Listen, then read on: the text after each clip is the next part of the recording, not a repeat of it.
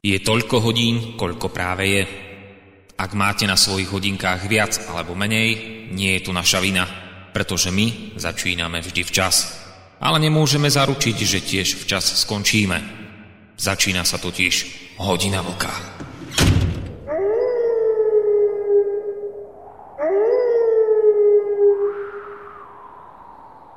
Dobrý večer, vážení poslucháči.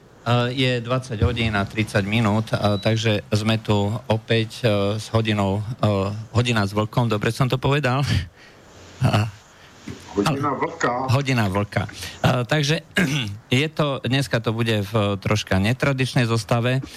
Bude to so mnou ako moderátorom a samozrejme s vlkom ako hlavným povedzme hosťom tohto programu. No a budeme sa uh, baviť o, o troch témach. Prvá téma bude uh, Sýria, uh, druhá téma uh, bude, uh, to som, uh, ktorá téma má byť druhá?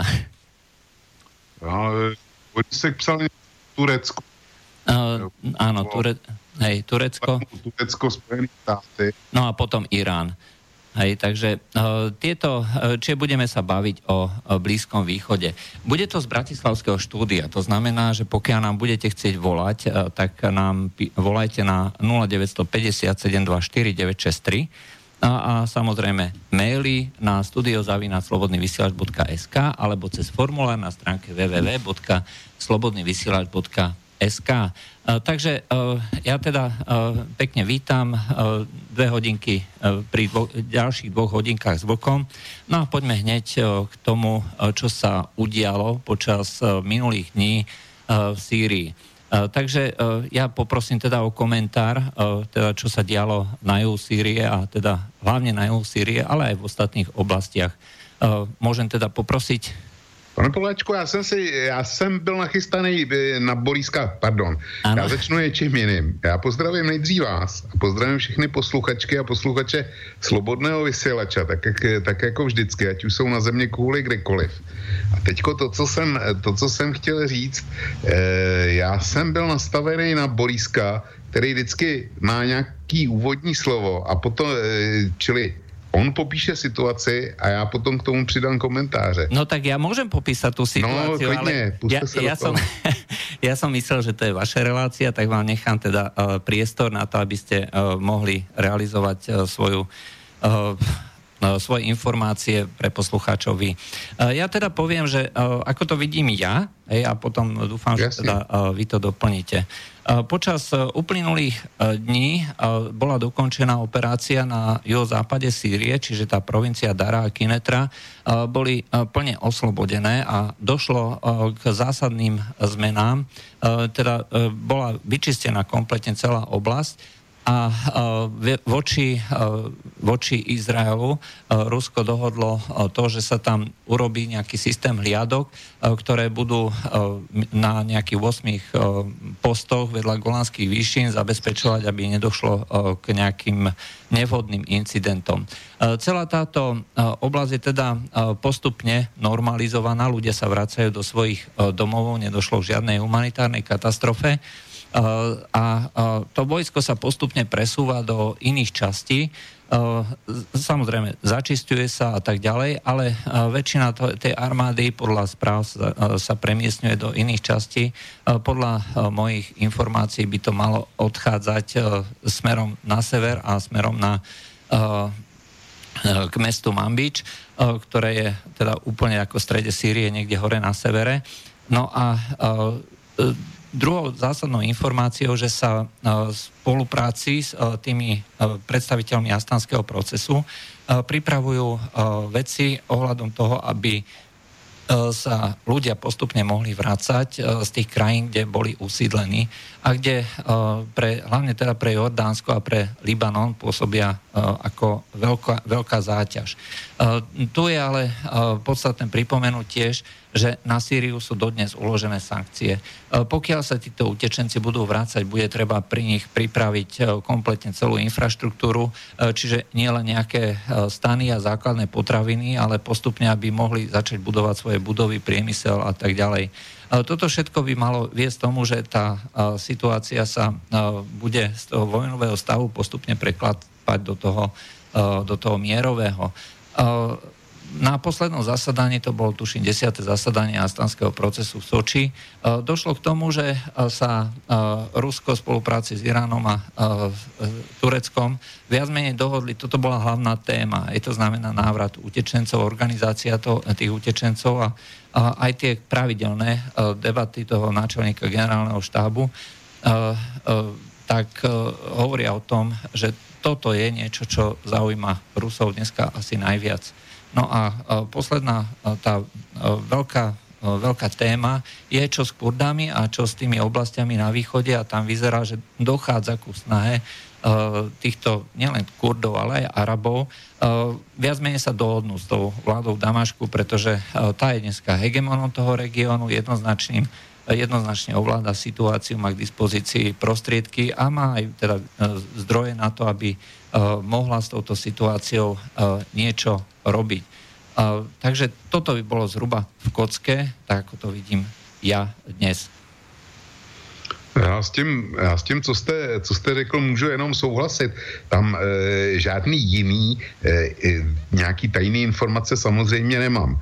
E, bylo, e, můžu upozornit jenom na pár zajímavých detailů. Tím jedním samozřejmě zajímavým byl odsun bílých přilep, který organizoval nakonec Izrael, který zcela výjimečně otevřel jinak naprosto neprodyšnou hranici a, a e, pro, propustil na svý území e, takzvaný bílý přilby a jejich rodinný příslušníky. E, já nejsem zcela v obraze, jestli e, se evakuovalo celých asi 900, nebo jestli šel, jenom ten první, ten první kordon, asi 300 lidí, včetně rodinných příslušníků. A u toho, u toho je zvláštní, že tyhle lidi si rozdělili západní země bez řečí a velmi ochotně. To je, to je jeden moment. A druhý moment je, je, že ty bílé přilby zásadně operovaly pouze, pouze ve městech, které byly obsazený eh, povstalci, islamisty, zejména islamisty, kteří bojovali s vládními vojsky.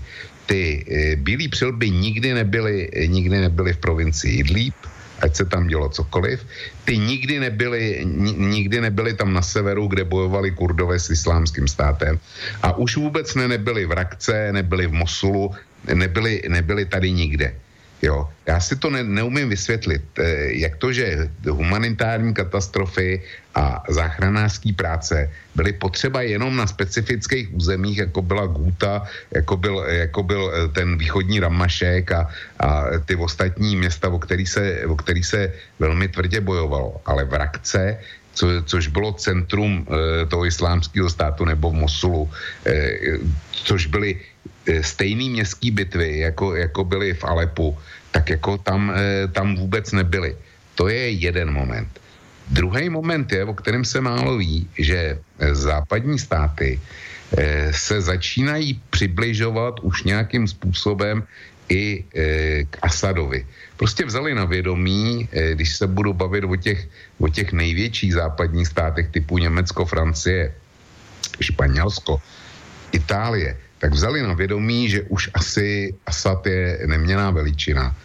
A Francie poslala podle, podle zpráv, na který jsem narazil, na jednou humanitární pomoc 70 tun e, potravin pro uprchlíky a tak dále.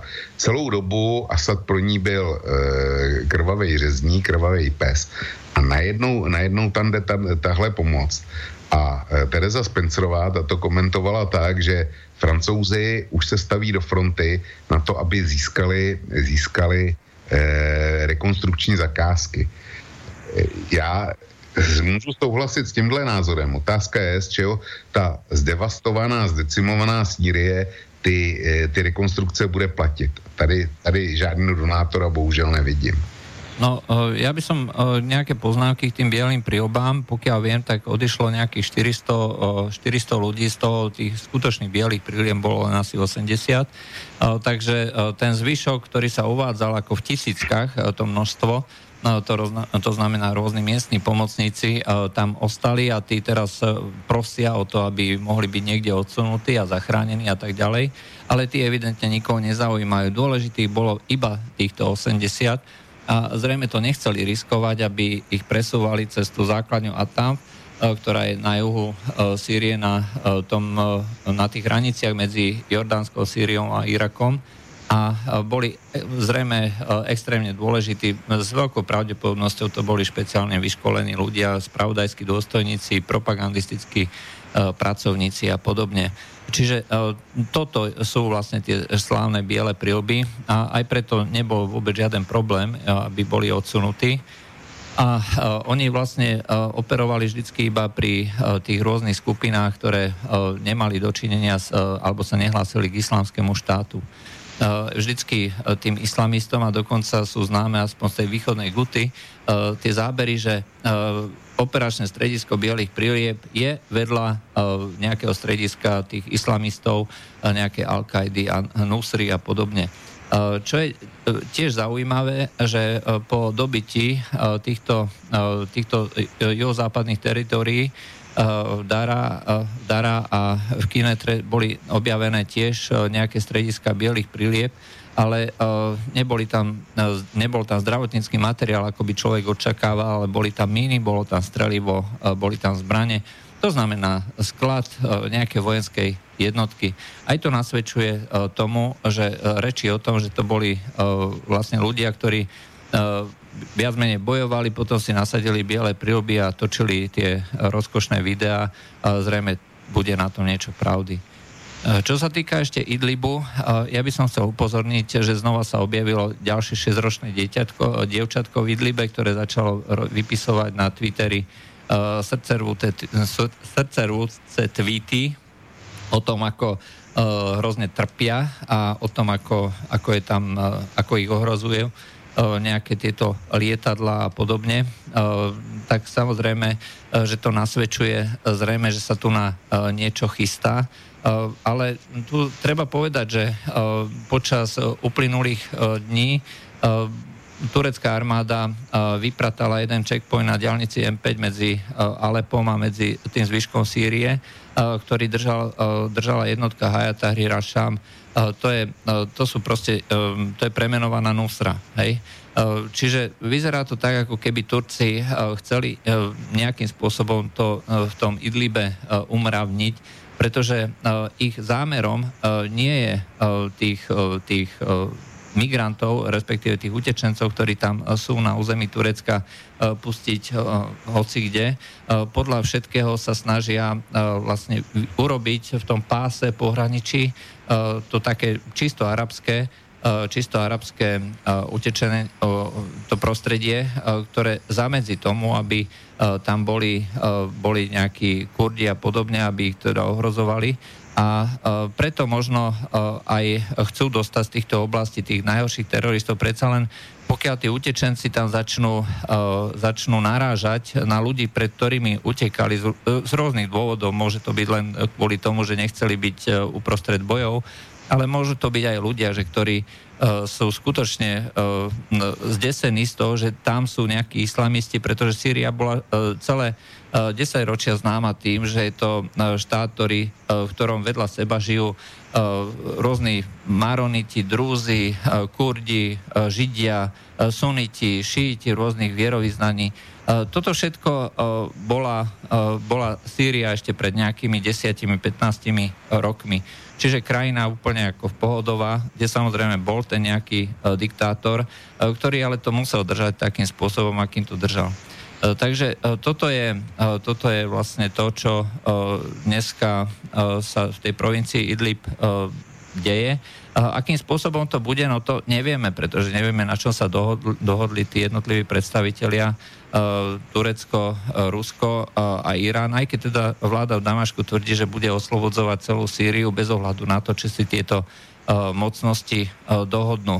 Tu by som bol ako veľmi skeptický. Rusko má vždycky dostatočné množstvo pák, aby z týchto, takéto vyhlásenia dalo na správnu mieru.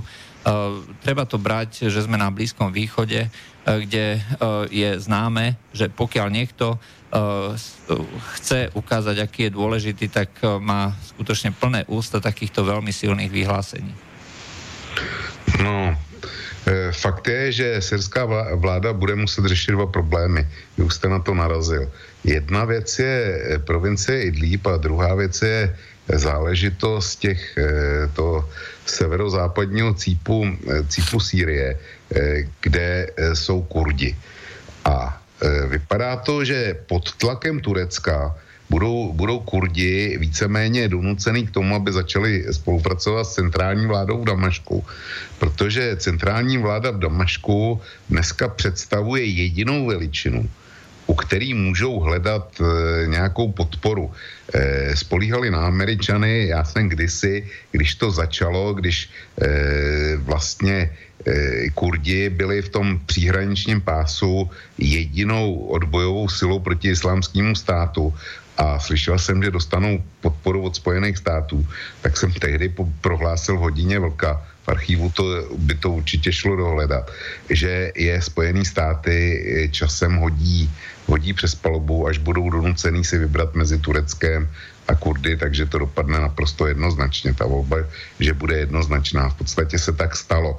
Byť eh, dneska ještě budeme určitě hovořit o té o roztažce mezi Washingtonem a Ankarou, ale v podstatě se tak stalo a je jasný, že Kurdi byť teda e, osvědčili svoji bojovou kvalitu, tak je zřejmé, že, že turecké armádě klást odpor dlouhodobě nemůžou.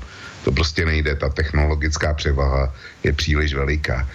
A e, Čili e, syrskou armádu čeká vyřešení, vyřešení e, otázky severo, severovýchodních teritorií země. To je jedna věc. A druhá věc je samozřejmě odbojná provincie Idlíb, kde, kde těch problémů je ještě víc. Tam jsou minimálně dva velký.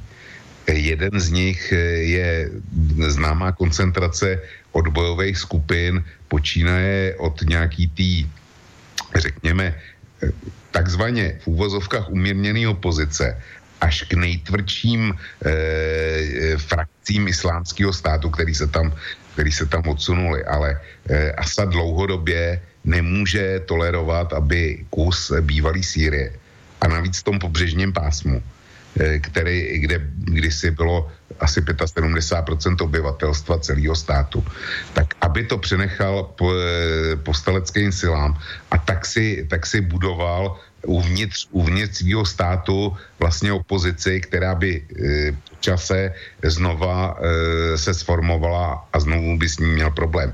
Čili bude to muset vyřešit, jestli vojenskou silou nebo ne, těžko říct dneska, ale fakt je, že e, jako prohlášení typu e, já to vyřeším sám a budu bojovat e, svou armádou a, a porazím je, vytlačím je, to asi vzhledem k těm osmi letům války nebo jak dlouho to trvá a ke stavu, v jaký má armádu, tak bez Ruska a iránských jednotek si nemyslím, že to, že to je možný. Nehledě k tomu, že tam e, jsou části turecké armády a bojovat proti turecké armádě mohla syr, syrská armáda, než začala občanská válka. Ne, že by to byly rovnocený síly, protože Turku je e, šty, skoro čtyřikrát tolik, jako, e, jako bylo tenkrát Syřanů. Ale ty armády e, byly kvalitativně poměrně stejný a e, poměrně stejně, stejně výkonný co do výcviku. Takže tenkrát nějaká šance byla, ale dneska v tom stavu, e, co je Asadova armáda, e, jak má poničený nebo opotřebovaný, opotřebovanou techniku a jakou mezi tím technologickou převahou získali zase Turci novými nákupy, tak si myslím, že nemají šanci. Neviděl bych to takhle. A dost, eh, bude se muset vyřešit především přítomnost turecké armády na syrském území. A tady Ankara zatím nedává naprosto žádný signály. Nicméně něco se s tím musí stát. Hmm. Čo sa týka tej prítomnosti, tak to nes, ani jedna strana toho astanského procesu nespochybňuje tú územnú celistvo Sýrie. To znamená, nesnaží sa Turecko dneska si kolikovať, že tu budeme na veky vekov, a, a jed, všetky tie strany sa zhodujú pri tých svojich e, vyhláseniach, e, že e, teda Sýria ostane jednotná, že to bude treba riešiť nejakým spôsobom. Čo sa týka toho Idlibu, treba povedať, že je to územie, ktoré je pod kontrolou aj podľa dohod astanského procesu pod kontrolou tureckej armády. Turecká tajná služba je jedna z najvýkodnejších vôbec na Blízkom východe a možno aj na celom svete. Vie o všetkom, čo sa šuchne. A napríklad v posledných dňoch sa vypúšťa jeden dron na, za druhým na Rusku základňu Hmejmim.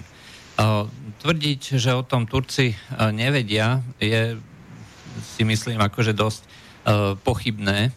Minimálne by to aspoň si mali dať nejaké avízo, že spravte s tým poriadok a napriek tomu to neustále funguje. Mne to skutočne ako nedáva zmysel takéto všelijaké veci. Jedine, ak by Rusi chceli použiť tieto drony napríklad na to, že sa bude musieť urobiť operácia. Tá operácia už čiatočne začala, lebo v Lataky tam úplne hore na E, severozápade e, začali ofenzívne operácie na dočisťovanie nejakých e, vyčňov v teréne a ten presun vojsk smerom ku Idlibu vyzerá, že bude viesť postupnému vytlačaniu týchto džihadistov a bude to musieť byť za asistencie s Tureckom. Máte pravdu v tom, že samotní Kurdi absolútne nie sú žiadnou hrozbou pre tureckú armádu. To bolo vidno v tom Afríne, keď zautočilo Turecko a v tej operácii, tuším, Oliová Ratole sa to volá, alebo ako, tak ja. Ich viac menej zdecimovali veľmi rýchlo, bez toho, aby bojovali priamo s nimi, len podporovali tých rôznych džihadistov, tých, tie rôzne turkické oddiely, ktoré tam v tom Idlibe mali pripravené a len z diálky leteckou podporou a viac menej za pár týždňov bolo e, po všetkom. Rovnako by to dopadlo e, zrejme aj e, so sírskou armádou, len s nejakým zdržaním, pokiaľ by išli sami voči Turkom. Takže to je úplne zjavné, že turecká armáda je dneska na úrovni, ktorá prevyšuje týchto všetkých konkurentov v regióne, má vlastný vývoj, má vlastnú výrobu, a ktorá sa snaží teda dosiahnuť až na tie nejaké najvyššie E, priečky, čiže vyvíjať vlastné tanky, vyvíjať vlastné lietadla, rakety a podobne. Takže toto je dnešná turecká armáda. No, e, já se bojím jedné věci, že mír e, v Sýrii nebo poválečné uspořádání v Sýrii je závislý od toho, jak dokážou sladit nebo vytvořit průnik vlastních zájmů eh, ty rozhodující hráči, kteří eh, vůbec v regionu jsou. A mezi ty rozhodující hráče při vší úctě k syrskému státu a jeho prezidentovi, já nepočítám eh, vládu v Damašku, jo. to je záležitost Ankary, to je záležitost Teheránu, je to záležitost Moskvy, je to záležitost Spojených států a je to záležitost Izraele. A každý z, těchto států má nějaký svůj kardinální zájem a nějaký množství prostředků, který je ochote, ochoten do toho dát. A e, Izrael, ten má, ten, e, já začnu Izraelem, ten má zájem velice jednoduchý, ten, e, já nevěřím, že mu vadí Asad a případná centralizace jeho moci. Ty spolu umějí nějak vít byť teda e, se skřípěním zubu, ale umějí spolu vít. Zrovna tak Izrael umí víc s Moskvou. Izrael kdysi uměl víc s Ankarou ale dneska už bych na to nesázel, protože Ankara se staví, nebo respektive Erdogan se staví do role vůdce islámského světa. A e, celkem ten jeho kalkul bych viděl jako docela chytrý, protože na jedné straně e, islámský svět vlastně, e, když se to tak vezme, tak má dva póly. Jeden představuje Saudská Arábie se svými svatými městy, to je záležitost sunnický větve. A druhou představuje eh, Teherán, Irán, taky se svými svatými městy, byť nejsou, nejsou eh, byť to není Meka Medina, ale pořád, eh, pořád eh, jak si jsou to svatý, svatý města, který mají spojitost s prorokem. A eh, jak si suniti se nejsou schopní domluvit, eh, domluvit ze šíty a ani nejsou ochotní. A Turecko e, tuhle roli centrální islámské mocnosti osvědčilo historicky za e, jaksi sultanátů a oni by tu, tu roli převzali rádi znova. My nejsme, e, my nebudeme fandit ani sunitům, ani ani šítům, ale budeme, budeme, jak říká Babiš, my jsme tady pro všechny. Jo. Tak, tak, takhle, bych viděl, takhle bych viděl roli Turecka a Erdogan na to, na to hraje. A mm, já jsem zvědavý, jak se tohle povede sladit, protože jestliže Erdogan bude razit tuhle teorii, tak eh, nutně musí narazit na Teherán. Já si, já si myslím, že na něj musí narazit dřív nebo později, jo, protože jemu to pronikání Iránu eh, na arabský poloostrov do, do Malé Asie podle mě pochuti taky nebude. Irán ten hraje, no, ten hraje môžem, môžem, môžem prerušiť, jo, máme telefón, aj, máme telefón, takže uh, aby sa dostal aj poslucháč, dobre? Jo, promiňte. Uh, takže uh, sme, ste na telefóne, môžete hovoriť. No, dobrý večer. Dobrý večer. Pozdravujem vás okay. dvoch, však už som starý poslúchač, tak ma tam poznáte podľa hlasu. Aj Samozrejme, dobrý večer. Hej, no, no, pán Vlk, viete čo, môžem trošku, nie že oponovať, ale chcem sa opýtať, alebo teda doplniť, alebo popraviť, alebo zase, viete, neviem, či to je pravda, či sa mýlim, lebo predsa ja tieto veci veľmi rád sledujem, ale e, náhodou ste hovorili, že tie biele príľuby fungovali len na tých územiach, kde bol islamský štát, alebo títo radikáli, teroristi, alebo neviem čo, ale neviem, teda po, pomôžte mi, pán Poláček. Mne sa zdá, že minulý roku práve, že oni boli aj na tom území Idlibu, kde e, bola akože bombardovaná nejaká, nejaký muničný sklad, čo doslo chemickému útoku a potom následne na to Američania prvýkrát použili rakety s plochou drahou let Tomahawk v Syrii ako reakciu na to. Tu. Nebol to náhodou na tom postaleckom území Idlibu? Viete, Samozřejmě, že bylo. To, no. Mluvíte o tom incidentu v Khan Šajchúnu. To je pravda. Ano, ano, ano. Eh, tam byli taky, ale já jsem chtěl říct něco jiného. Že bílí přilby se vyskytovaly zásadně tam, kde docházelo ke střetům eh, vládních vojsk nebo a ruského letectva s islamisty. Ty nikdy, nikdy nebylo po nich ani vidu, ani slechu tam, kde bojovali američani, kde bojovali kurdové proti stejným islamistům. Hej, no to takto, áno, takto, takto, ja som to trochu ináč pochopil. A ešte chcem sa opýtať, aký máte názor na to, e, zaregistroval som posledný týždeň nejaké názory nejakých ruských analytikov, bolo to, tuším, na Spol, e, no, no to neviem, či viete, čo je Spol e, na stránkach, že, že vraj môžu ďak, Angličania Američania ďakovať Putinovi, že umožnil evakuáciu Bielý príliep z toho vlastne južného Južnej Sýrie, uh, že vlastne medzi ním bolo veľmi veľa inštruktorov amerických a britských. Či to môže byť pravda, alebo či to sú len nejaké, nejaké také tie, by som povedal, nie fejky, ale berme, že trošku konšpiračné teórie. To, že to je jedna vec, takže poprosím, skúste si to zapamätať. A potom ešte pánovi Polačekovi chcem, uh, viete, lebo hovorím, ja rád počúvam jeho analýzy a nie hovorím, že vždy súhlasím, ale hovorím, páči sa mi, lebo ja mám rád analýzy. Hej. A e, tento týždeň som zaregistroval, e, snad tiež uverejnila e, článok e, nejakého Ivašova, nejakého zrejme ruského analytika a tam spomínal aj rozhovor s novým ruským veľvyslancom v Izraeli, Anatoliom, Anatoliom e, Viktorovom a on vyjadruje zrejme názor, aj nový názor Ruska na tú situáciu na Blízkom východe a takisto to bolo na, na 10. kanáli izraelskej televízie a tam sa vyjadroval, že zrejme dochádza k zmene, že nebudú e, Rusi, e, lebo tam sa, čo aj spomínal on viackrát, že Rus, e, Američania garantujú bezpečnosť Izraela a takisto aj Rusi, ale Rusi to teraz to trochu menia a v úvozovkách ako keby upozorňovali Izrael, že bude znašať dôsledky v budúcnosti, lebo že od roku 74 desiatky krát porušil bez vyhlásenia vojny, bez niečoho, že by bol úvozovka, hovorím, úvozovka vyprovokovaný, lebo on už keď sa cíti trošku ohrozený, tak zautočí na sírskú armádu, takže desiatky krát zautočí na sírskú armádu a že musí rátať aj s, s reakciou, že sírska armáda to nebude do nekonečna vlastne nereagovať na tie útoky e, e, Izraela a tým pádom ako keby dal najavo, že môžeme tu čakať aj tomto zmenu nejakú, že Syria zrejme bude už o, o, reagovať vojensky, respektíve spolu so Syri, e, s Iránom na e, útoky Izraela na Sýriu, respektíve na iránske jednotky v Sýrii.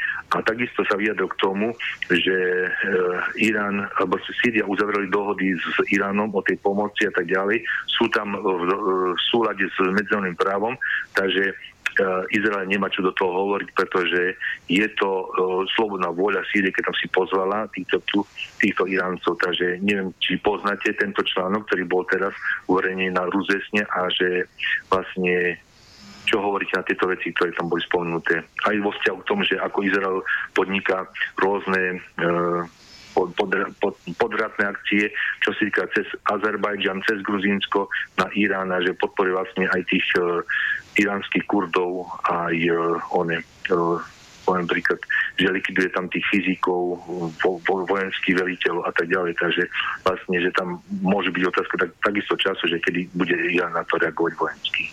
Tak len to zatiaľ toľko, budem vás počúvať, nenívate sa, ak by som znova to zapojil, len viete, vždy niečo poviete nové, tak potom ja takisto chcem to nejakým spôsobom doplniť, alebo sa opýtať, alebo doplniť. No. Dobre, tak ďakujeme, ďakujeme, ďakujeme za zavolanie. Uh, takto, uh, najprv uh, dokončíme tú tému, hej, to znamená uh, to, uh, aké majú záujmy tí jednotliví E, predstaviteľi a potom sa budeme venovať e, tým hm. otázkam. E, či tie otázky boli v podstate dve, tie biele prilby, že či na to malo Rusko záujem. A no, potom...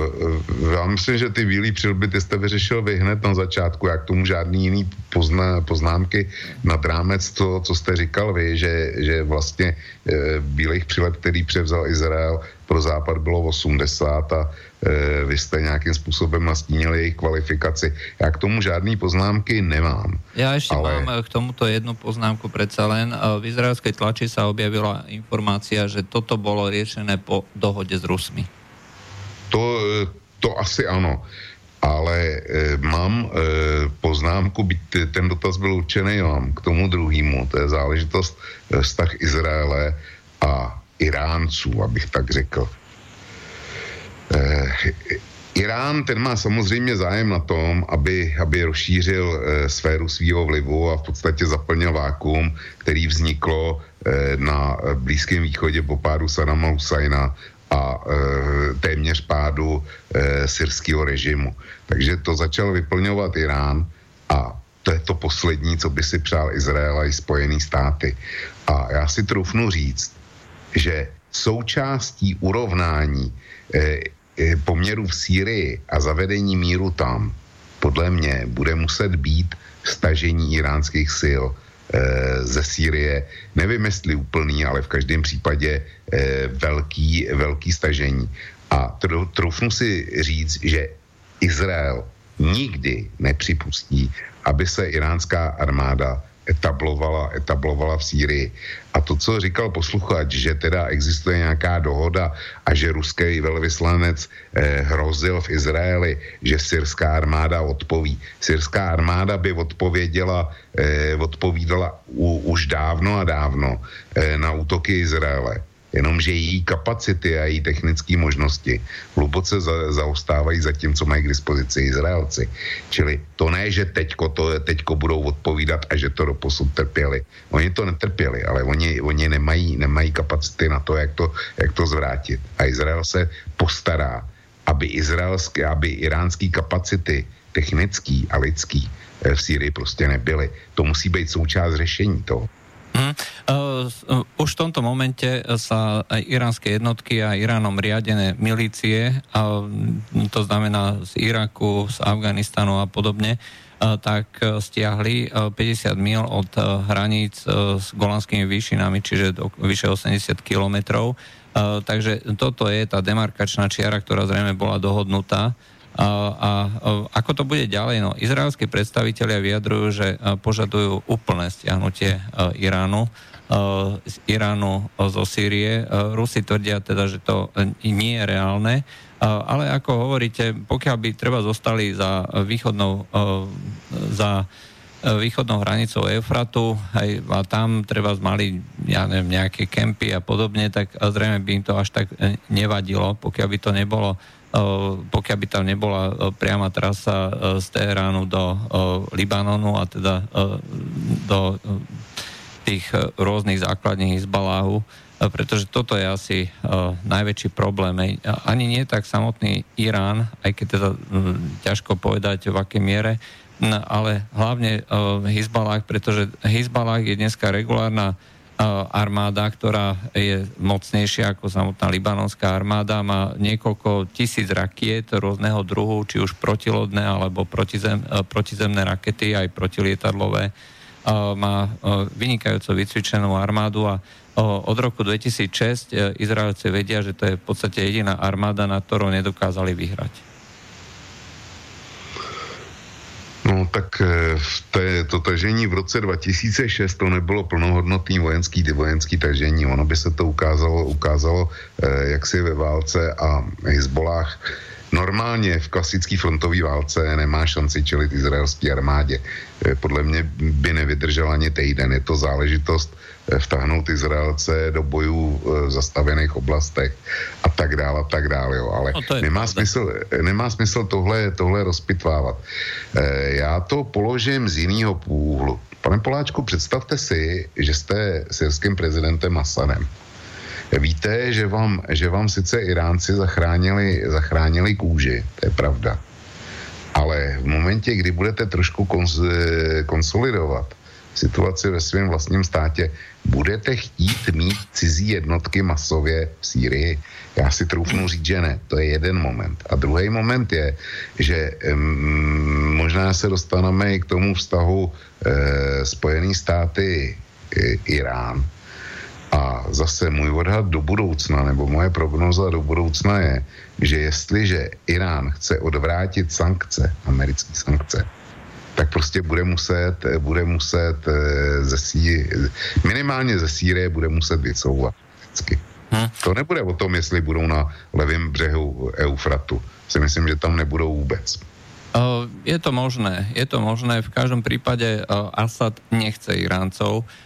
Pozícia Asada je v celku jednoznačná. Je to prozápadný politik, ktorý nechce mať, ktorý keby mal na výber, tak rozhodne by si skôr vybral Eh, komunikáciu a spoluprácu s Američanmi, s Francúzmi, s Angličanmi, než s Rusmi a Iráncami, eh, pretože eh, vládne krajine, ktorá nie je fanatická, nábožensky fanatická, aj keď to sa teda opisuje ako sektársky konflikt, a dostať pomoc od nejakých takýchto fanatikov, ako sú tie rôzne iránske jednotky alebo Iránom podporované jednotky, pre samotného Asada nie je vôbec e, príjemné. Takže určite nebude proti tomu, aby Irán odišiel. Hej, necíti voči ním žiadnu nejakú veľkú empatiu a je to proste donútenie, tak ako všetky tie, tie väzby a všetky tie komunikácie, to sú proste krajiny alebo subjekty, E, ktoré e, síce so škrípaním zubov e, si sadnú za ten jeden stôl a spolupracujú, pretože majú nejaký, nejaké väčšie puto, ktoré ich spája a ktoré umožňuje, aby tam vôbec sedeli, než to, ktoré ich vlastne rozdeluje. No představte, já, já teda budu v těch vizích nebo v tom prognozování pokračovat. Eh, domnívám se, že není možný, bohužel teda, říkám bohužel, že není možný vytvořit stejný stát, který, eh, představ, který představovala Sýrie před občanskou válkou, a to tež platí pro Irák, že není možný vytvořit stejný Irák a stejnou Sýrii. Bohužel. A bohužel proto, že dřív to byly státy, které se blížily chápání státu eh, v našem pojetí a slova smyslu. To znamená centrální autorita, centrální moc, eh, která vykonávala zprávu státu, řídila ho a byla jediná oprávněná používat, používat takzvaný státní násilí. To znamená vynucovat právo a pořádek. Měla armádu, měla policii. Tak to fungovalo až do zahájení občanské válek, které tam byly. A dneska, e, vy už jste to naznačil, tam prostě je spousta národnostních a e, etnických skupin, a ty skupiny dřív neměly zbraně, neměly svý milice, neměly, nevykonávali policejní činnost, eh, nevykonávali armádní činnost. Kdo je dneska odzbrojí a kdo je pořídí, podřídí té centrální autoritě? Kdy si, to, kdy si to udělali původní koloniální mocnosti v oblasti, to znamená, to znamená v Iráku angličani a v Sýrii francouzi, v Libanonu vlastně taky francouzi, který, který, který vzdali ty kolonie, ale předali moc e, a v podstatě vybudovanou e, koloniální armádu těm nástupnickým režimům. Jenomže to se dneska totálně rozbilo. Ozbrojil, ozbrojil se tam každý, kdo je schopný eh, jak si, si sehnat, sehnat flintu, tak ji dneska má. A tyhle podřídit centrální autoritě, nechat se odzbrojit, tak já tomu nevěřím, že se to, že se to vůbec může znovu povést. A jak takovej miliční stát vypadá, no tak to vidíme, to vidíme v, Libii, v Libii, že jo. To, já si myslím, že tam státní strukturu obnovit ani nepůjde. Už. Mm, uh, pôjde to zase len silou. Je to znamená, že by sa museli tie naše mocnosti uh, buď uh, pozerať inám, keď uh, niekto, kto bude mať dostatočné množstvo uh, peňazí, schopností a, a uh, skutočne dostatočne veľkú brutalitu, tak začne tam robiť poriadok a urobí poriadok tak, ako robili koloniálne mocnosti, ktoré sa takisto vôbec ako nehrali v rukavičkách ale to je dneska len veľmi ťažko predstaviteľné, či to by muselo dojsť k úplnému rozpadu medzinárodného práva, rôznych záujmov a podobne. Takže máte pravdu, že zrejme tam k ničomu takémuto nedôjde a tie krajiny e, budú musieť byť vedené iným spôsobom a bude veľmi zaujímavé sledovať, e, ako sa to tým jednotlivým predstaviteľom bude dariť, lebo e, tam tie jednotlivé skupiny, to sú proste skupiny, dá sa povedať, že tí veliteľia kmeňov sú dneska, respektíve šejkovia kmeňov, aj tak to sú dneska je v tom ponímanie, čiže skutočne majú veľké množstvo tých rôznych prostriedkov, pomocou ktorých sa vedia postaviť tej autorite a tá autorita musí uh, s týmto jednoducho rátať. No nejenom to, oni, oni ti takzvaní warlordi, jak, jak jste to nazval, tak e, nikdy nelze uspokojit všechny, to je, to je jasný. Dlouhodobě už vůbec ne. A třetí poznámka k tomu je, že každý z těch nespokojených warlordů najde svého donátora, svého patrona. Už jsme si řekli, je tam, zájmy tam má Izrael, zájmy tam má Turecko, zájmy tam má Irán, zájmy, eh, zájmy tam mají Spojené státy, zájmy tam má Rusko a samozřejmě Saudská Arábie. A ty zájmy ty se kříží a ten nespokojený vždycky najde někoho, kdo bude ochotný ho financovat, podporovat a tak dále. Čili ty státní autority pro mě v Iránu, eh, v Iráku a v, eh, v Sýrii jsou nevynutitelný. Hmm. Tak takže budeme, budeme bohatší v dlouhodobě o další dva rozpadlý státy. Hmm. Dobre, máme ďalší telefon. Uh, počujeme sa?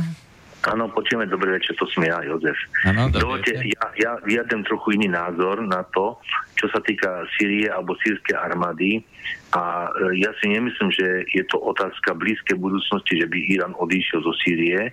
A to z toho dôvodu, že predsa Ehm, tento prezident Bashar Assad nie je teraz posilnený, aj keď má úvodzovka možno vyššie e, renome, ale treba si uvedomiť to, že keby odišli Iránci, tak, tak v takom prípade tá sírska armáda predsa, respektíve to Bashar Assad teraz sa chce dohodnúť všetkými tým odbojovými skupinami, hej, že sa snaží úvodzovka nejakú dohodu, ale podľa môjho názoru stále bude cítiť k ním veľkú nedôveru, hej, lebo ten ktorá to oklame podrazí alebo bude ho chcieť zvrnúť, on nemôže im úplne veriť. To je podľa mňa sedliacký rozum, čiže on potrebuje mať za sebou nejakú silu, ktorá tu bude mať ako rezervu, keby náhodou niekto zase sa pokusil voči nemu uh, urobiť niečo také ako prevrat štátny. Čiže tí Iránci sú v tomto zmysle veľmi ako napomocní, takže No a Iránci takisto, ak e, tam nedôjde nejakým veľkým zmenám, myslím tým páde režimu, v Iráne, tak aj oni budú mať zájem, aby vlastne svoj kapitál tam nejakým spôsobom pretavili. A myslím, že to nebude vyhovať ani Číne, ani Rusku, preto tam sú zase iné dôvody. Takže toto, toto je, hovorím, taká že Iránci odtiaľ nevidú, a, a druhá vec ešte je, čo ste tam spomínali a čo ma vlastne e, tam zaujalo, je, že e, Rusi, hej, toto, čo ste spomínali, áno, tá dohoda bola tých 50 mil alebo 85 kilometrov, ale že ja som to myslel v tom zmysle, že ak Izrael stále to poruší a nedodržiava tú dohodu, takže nemôžu garantovať, že by sírska armáda nezatočila. A tu chcem povedať ešte ten druhý argument. Ja si myslím, že Rusi dodávajú priebežne nejaké nové zbranie, hej, byť nejaké tie tanky, čo sú už modernizované, obrné transportery, rakety a tak ďalej. Čiže tu, ak sa len trochu stabilizuje systém Syrii, tak ja si myslím, že oni sa budú dozbrojovať. A práve, že tie skúsenosti, ktoré majú sírska armáda, hej, že si vlastne Rusi vycvičili tam, alebo Iránci vycvičili tam tých veliteľov jednotky, to je vždy po vojne, tá vojna, či tá armáda vždy, aj keď je v odzvokách nejak vyčerpaná, ale získa toľko bojových skúseností, že podľa mňa toto je, e, zvyšuje všeobecne to prestíž sírskej armády, alebo pre budúcnosť. Toto vlastne oni môžu predstaviť aj pre budúcnosť e, tých nejakých tých ďalších bojov, keby náhodou niečomu došlo. A viete, ja si myslím, že v arabskom svete nikdy človek nevie, čo sa môže stať, lebo viete, jeden deň je tak a druhý deň tak, dnes majú takých spojencov, zatiaľ onakých spojencov. Takže ja si myslím, že tam, tam ešte dlho nebude pokoj. A, a Bašar Asad potrebuje, ako povedať, to vnútorne stabilizovať, aspoň tie, aj tie dohody, čo robí s tými niektorými, aj, už, aj s tými kurdami, čo už má záujem, respektíve Kurdi majú zem, ale ten Idlib tam ešte, to ešte bude podľa mňa kucapaca, jak sa hovorilo v jednotlivé Slovenskom a myslím si, tam bude problém skôr ten Turecko. Ja tam vidím ten problém s Tureckom, ale e, likvidácia tých, e, tých odbojových alebo tých teroristov v tom Idlibe tam 100% teraz pôjde na, na pretras. No, hmm. Ďakujem. Ďakujeme. No, e, jak si mě nekoresponduje s mýma, s mýma zkušenostma e, ten názor posluchače Josefa, že, irská, e, že e, syrská armáda potřebovala od Iránců nějaký výcvik nebo nějaký školení. Tak to teda určitě ne, protože syrská armáda než začala občanská válka tak jestli nebyla nejkvalitnější arabskou armádou vůbec, tak eh, byla určitě druhou nejkvalitnější eh, armádou eh, arabského světa a rozhodně byla vojensky úspěšnější ve válkách s Izraelem než daleko větší armády irácká a zejména teda egyptská. Jo. Čili e, ty měli bojové zkušenosti na rozdávání e, Syřani a její důstojnický sbor. A to, že e, dochází nový vybavení pro syrskou armádu, je sice pravda, ale vždycky je to otázka peněz. A e, mluvit o Rusech jako o, o e, donátorech s nekonečnou pokladnou, tak to bych si netroufl v žádném případě protože e, e, samotný Rusko zkrátilo meziročně svůj vojenský rozpočet mezi roky 2017 a 2018 o 20%.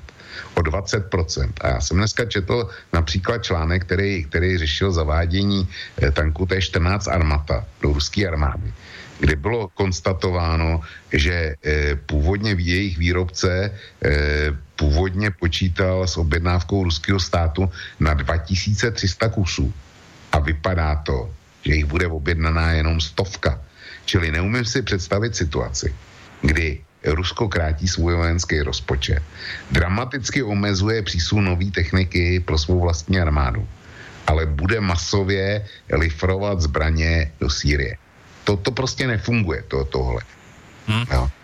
Uh, presne tak, ako Rusko uh, napríklad celú túto sírskú kampaň uh, robí z peňazí na výcvik. Uh, to znamená, že posiela tam uh, na rotáciu jednotlivých uh, pilotov, posiela tam rôzne jednotky, či už ženíne alebo nejaké logistické. Proste to sú všetko veci, ktoré by museli cvičiť a museli by tak či tak platiť a z tohto hľadiska je pre nich sírska kampaň fakticky e, z toho finančného hľadiska e, nulová. Aj to znamená, neminuli viacej, než by minuli e, aj v iných prípadoch a naviac tí ľudia ešte získali bojové skúsenosti. Ale nedajú, rozhodne nebudú dávať nikomu nič zadarmo. Toto už skončilo. To, čo bolo za Sovietskeho zväzu, že dávali e, na nejaké pôžičky, výhodné e, pôžičky, o ktorých e, sa predpokladalo, že ich aj tak nikto nebude splácať, tak toto už skončilo. Rusi to berú ako čistý biznis. Kto neplatí zbranie, nedostane a naopak, kto si zaplatí, tak ich dostane. Ja som chcel ešte povedať k tej sírskej kapacite.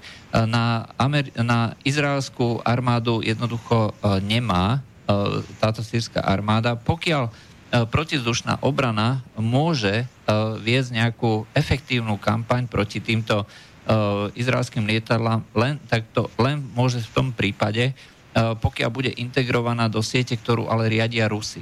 E, čiže pokiaľ zahustia tú e, protizdušnú obranu, pokiaľ budú dostávať e, dáta z ruskej siete, tak vtedy môžu efektívne útočiť. Tá ich sieť je schopná integrovať od S-75 až po S-400, proste čokoľvek, čo lieta z ruskej strany. Takže dokonca aj vrátane igly. Takže toto je niečo, čo robí tú protizdušnú obranu, e, čo je ten kvalitatívny rozdiel. Hej. E, a pokiaľ Rusi e, nebudú dodávať dáta, hej, tak tá sírska obrana nemá absolútne žiadnu šancu. No a teďko, teďko k tomu ještě se vrátím k iránským jednotkám. To, co říkal posluchač Josef, že tam prostě zůstanou.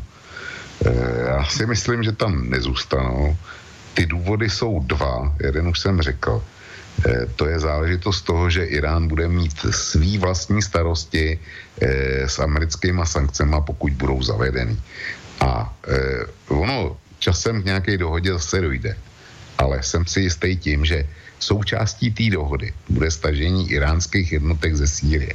Ale i kdyby ne, i kdyby ne, tak e, zkrátka iránské jednotky budou chápaný e, syrským obyvatelstvem, tím, co stálo za vládou, e, nějaký čas jako osvoboditele.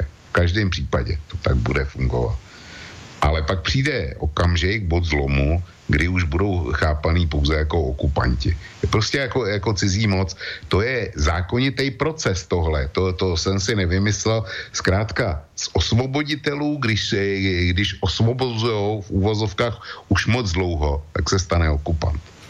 To je, to je v lidský povaze. A, toto máte úplnú pravdu a v tomto sú Rusi ďaleko, majú ďaleko výhodnejšiu pozíciu to znamená, že sa orientujú len na podporu tých e, pozemných operácií a e, nechávajú na zemi priestor pre všetkých ostatných a na, na zemi sú v úlohe skôr tých rozhodcov, tých, e, ktorí dodržiavajú, ktorí teda dohliadajú na dodržiavanie dohôd, poriadku, hej, myslím tým vojenskú policiu a podobne. A samozrejme nejakých špeciáli a podobne, ale tí, tých nemôžno považovať za tú reprezentáciu tej okupačnej mocnosti. Tí sú skôr neviditeľní ako, e, ako jasne viditeľní každý deň na tej pôde Sýrie. No, oni se do té do do pozice dostanou i rusové časem. To, to prostě tomu, tomu se nemůžete vyhnout. To, e, jo, to, to, platí, to platilo pro Američany, pro Ameri, Američani si to zažili v 70. letech v Evropě, tohle. To. A e, prostě ten, ten zvrat veřejného mínění e, v západní Evropě e, vůči Američanům z velké vděčnosti do hesel a my go home, jo, ten, já, já, to, já to pamatuju, já jsem se tomu tenkrát divil, ale, ale dneska už se tomu nedivím. Taky jsem si prošel nějakým procesem. A teďko my jsme mluvili o zájmech jednotlivých zemí. Jaký zájem mají Rusové v Sýrii? no ten zájem je, je úplně jasný. Ty nemohli připustit, aby, aby vznikly eh, režimy, které by šly na, rukou, eh, na ruku eh, Saudské Arábii, Kataru a dalším těm zálivovým zemím, který chtěli natáhnout, natáhnout ropovody a zejména plynovody ze svých nalezišť na e, středomořský pobřeží Sýrie, tak, aby tam vznikly terminály nebo respektive, aby ty trubky byly protažené do západní Evropy. To je zájem Rusů. Proč, proč vlastně podporovali Asada, proč do té války šli. No jasne, to je samozrejme. Máme ďalší telefón. Uh, počujeme sa? Áno, počujeme sa. Dobrý večer. Dobrý večer. Uh, ja by som sa vás chcel spýtať, že uh, ako, ako čítate to, že generál Gerasimov prišiel do Berlína, stretol sa s Merklovou, pravdepodobne sa bavili o obnove Sýrie, napriek teda tomu, že má zákaz do Európskej únie prísť? Ako, ako toto čítate vy? Hm. Dobre, ďakujeme za zavolanie. Ďakujem. Tak na tohle, o tomhle vím. A v podstatě eh, já jsem zvědavý, co na to řeknete vy, pane Poláčku, protože eh, co chtěl eh, náčelník ruského generálního štábu od kancléřky Merklový, tak na to nemám dostatečnou fantazii a na německých serverech jsem to nenašel. Takže já nevím, já se přiznám na rovinu, že nevím. Aspoň oficiálne to bolo prezentované, že sa snažia nájsť podporu pre to riešenie eh, alebo organizáciu hm, toho príchodu eh, utečencov, ale zase na tieto veci by mal stačiť minister zahraničných vecí, lebo on obchádzal tie západné krajiny s Lavrovom. Hej, to znamená, že tiež si neviem predstaviť, kvôli čomu vlastne náčelník generálneho štábu musel ísť na stretnutie s Merkelovou, aby dohadoval nejaké utečenecké problémy.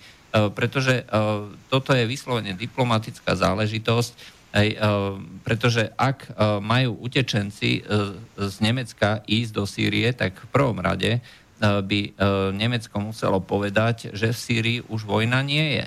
Hej, ale to je otázka diplomácie, otázka tých, toho posúdenia, či je to výhodné z toho medzinárodného, z tých medzinárodných záujmov Nemecka, ale to s nejakým vojskom a vojakom nemá absolútne nič spoločné.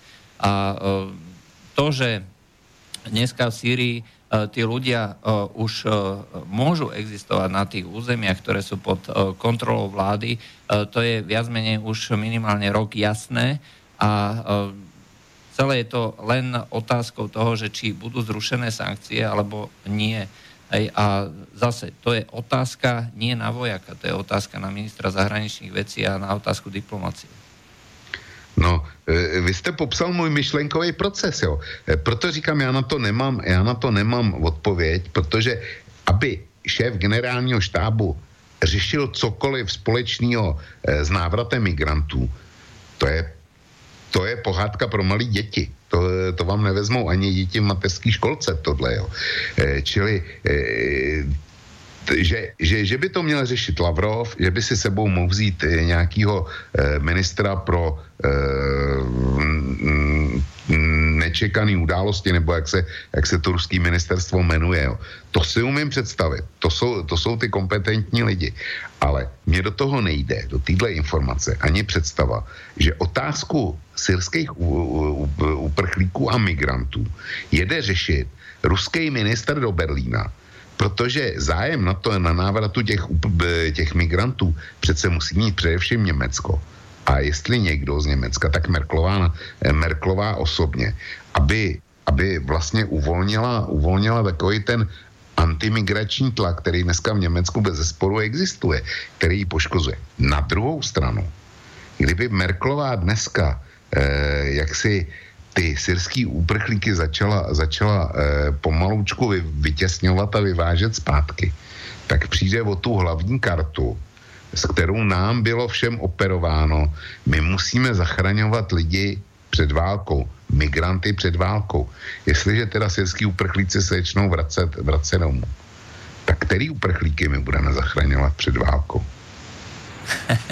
No, uh, presne. Toto je E, vec, e, ktorá zachádza už do tých konšpiračných teórií. To znamená, že e, je tu na nejaká snaha skutočne podporovať migračný proces a preto je nutné, aby tí migranti mali ten dôvod, to znamená, utekajú pred vojnou, ale to by som sa ako nerad dotýkal. Gerasimova by som si vedel predstaviť, že pôjde jednať s tými okolitými krajinami, lebo je to taký, čo sa týka samotných Turkov alebo, alebo Jordáncov a Libanoncov, tak e, je to reálne e, taký vojensko-diplomatický proces, Hej, takže e, tie vojenské jednotky môžu byť nápomocné. Predsa len tie ruské vojenské výsadkové jednotky, oni sú cvičené na poskytovanie pomoci pri mimoriadných situáciách, čo je zase vojenská záležitosť uh, organizovať tieto veci. Uh, takže tam áno, ale rozhodne nie v Nemecku. Tam to nedáva vôbec žiaden zmysel.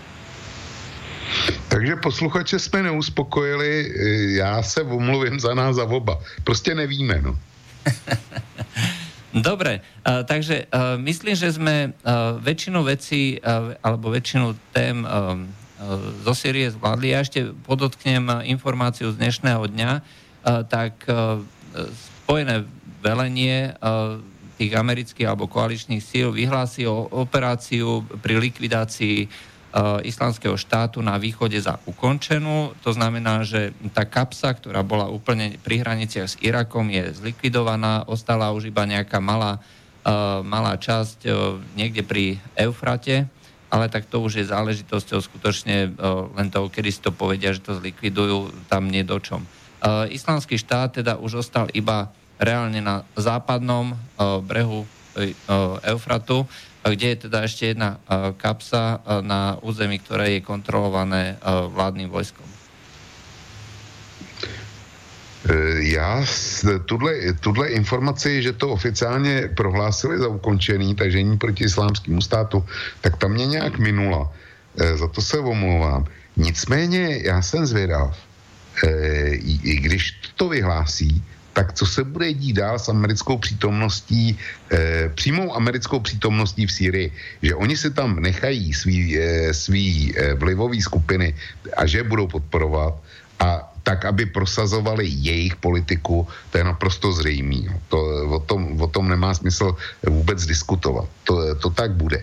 Ale jsem zvědav, co se stane s, tou, s těma dvěma tisícovkama e, vojáků, který mají dneska na území Sýrie naprosto protiprávně.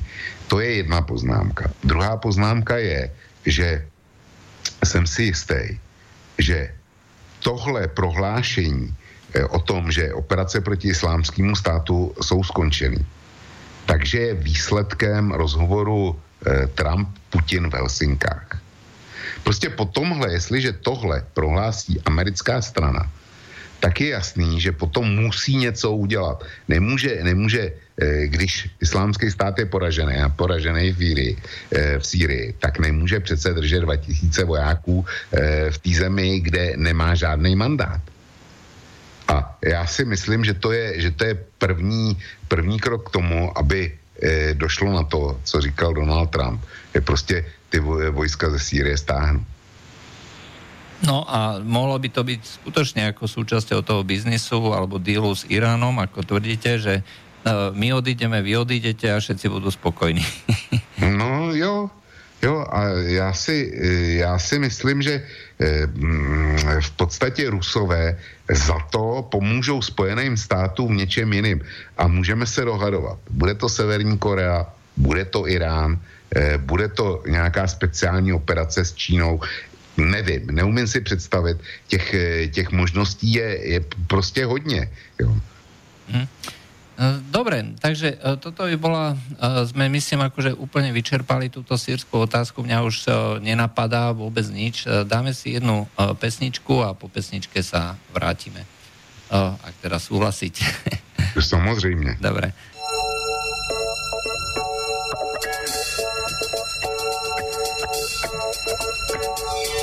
妈。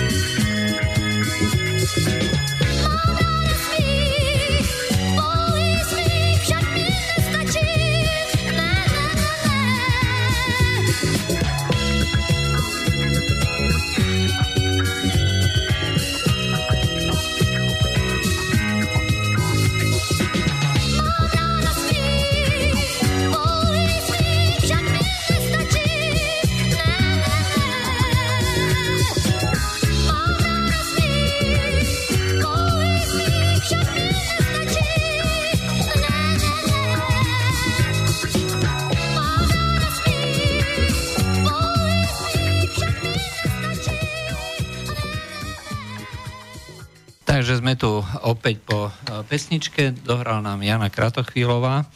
No a poďme na druhú tému. Takže druhou témou by mala byť roztržka medzi Spojenými štátmi a medzi Tureckom.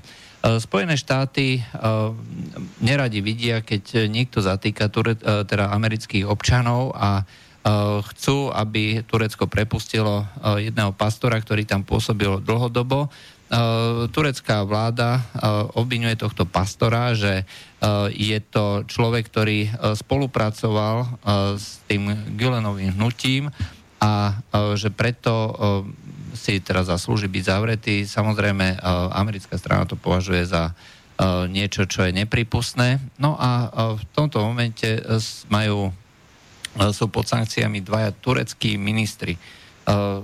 Ako to vy vlastne vidíte? Já se přiznám, že mě tahle, eh, tahle roztržka eh, mezi Tureckem, speciálně tahle.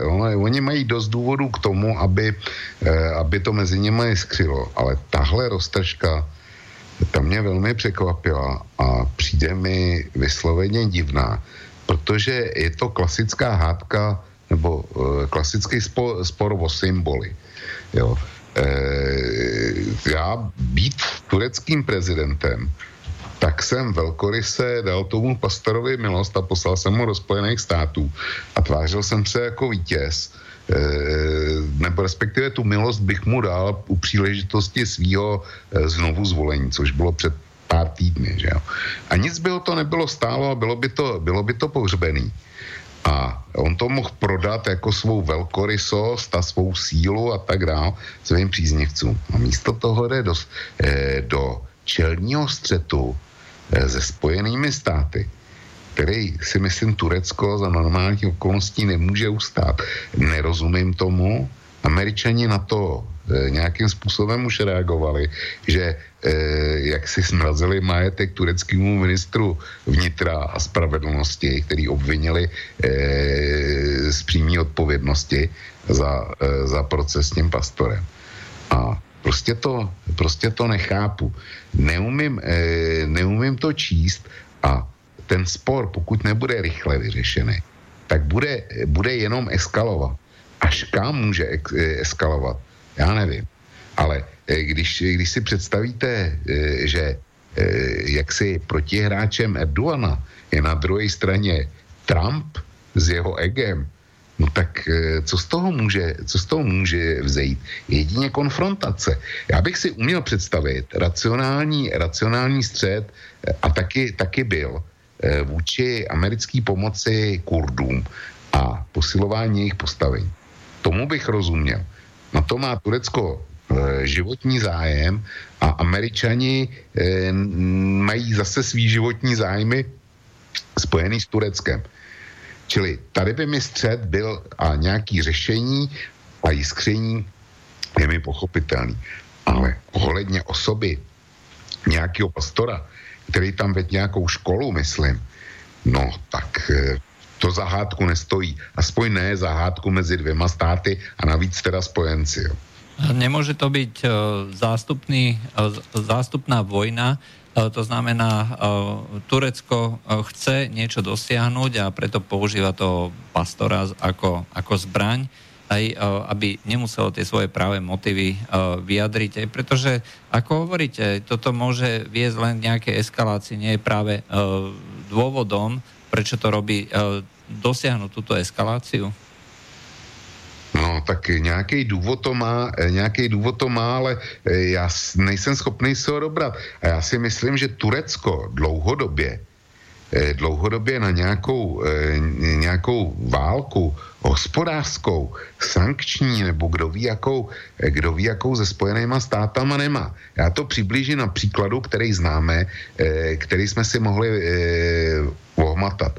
A sice na záležitost sestřelení ruského letadla tureckou stíhačkou, kdy následně Putin zaved, eh, zaved hospodářské sankce na Turecko.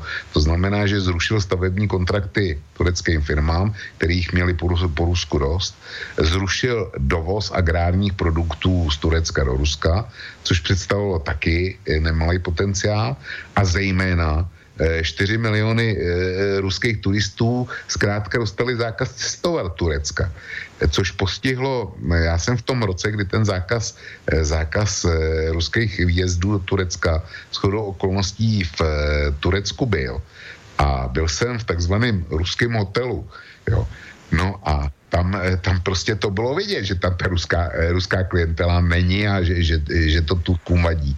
Čili a výsledkem toho bylo, že ty, tyhle sankce vydržely asi tak rok a Následně turecká strana otočila a začala se, eh, Erdogan se omluvil, mluvili o nějaké náhradě škody, potrestali takzvaně výníky, který za to, nebo toho pilota, který za to samozřejmě byl ten poslední, který za to mohl, za ten, za ten sestřel, to nebylo z jeho, z jeho hlavy, že odpál ty rakety a Turecko úplně změnilo svůj postoj k Moskvě.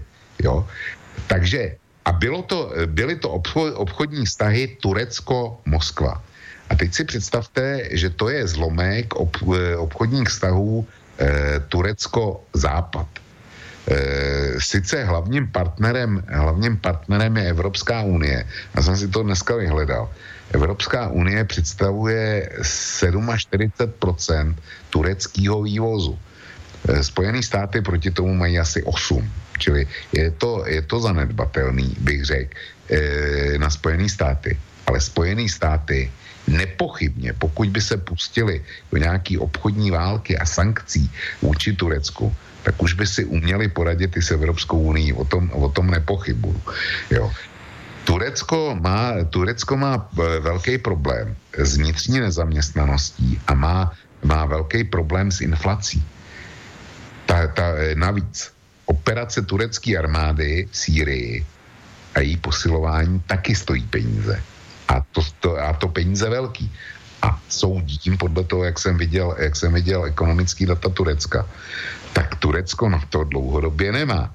Takže mně uniká celá ta podstata, eh, proč ty Turci tohle dělají. Já to prostě nevím. No, mňa napadajú konšpiračné teórie rôzne, ale tak to je úplná hlúposť, takže to nebudem ani... Ne, dejte, dejte je do hry. Třeba, třeba máte pravdu, to, to jako nemůžeme vyloučit nic, dejte je do hry.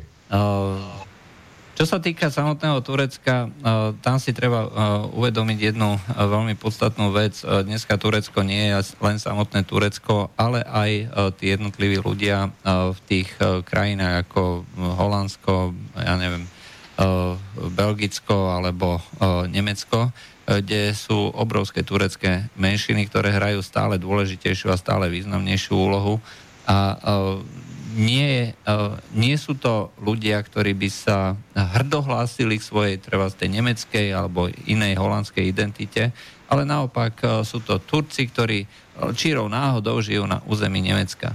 Hej, takže e, na toto sa on môže spoliehať, to znamená, že e, si myslí, a e, ja predpokladám, že on nie je žiadny veľký strateg, že sa spolieha na to, že Spojené štáty môže bez problémov odpísať, stále mu ostane ten, ten európsky trh, tých 47%, a že sa jednoducho neopovážia európske krajiny európske krajiny e, protestovať naviac, e, keď sa stáva stále dôležitejším a stále e, významnejším energetickým hubom pre Európu, pretože ten ropovod, ktorý sa tak slávnostne otváral pred pár týždňami z Azerbajdžanu do Turecka s pokračovaním, pokračovaním ďalej do Európy, je infraštruktúrnym projektom Európskej únie, ktorý má zabezpečiť e, nezávislosť od Ruska a prístup e, tých e, uhlovodíkov z krajín Strednej Ázie alebo Blízkeho východu oklukov teda cez Turecko. Toto je vec, ktorá jemu môže dávať také, taký podnet, že idem, idem do toho, pretože Američania sú slabí. A to, že sú slabí, tak to ukazovala tá administratíva Obamu, Uh, možno, že si ešte neuvedomil, že Trump je predsa len iné, iná váhová kategória a je to iný spôsob jednania, ale tých 8 rokov bolo charakterizované skôr intrigami, skôr ustupovaním a mohol si dovolovať prakticky čokoľvek s vedomím toho, že on vlastní kľúče od Čierneho mora, a to znamená od lodi Čiernomorskej flotily Ruska. Takže sú tu na, teda dva momenty, že sa spolieha na tú svoju menšinu v Európe a že si myslí, že ten jeho strategický význam je tak veľký, že nikto mu nemôže ubližiť. A ešte je tam tretia vec, tiež dôležitá.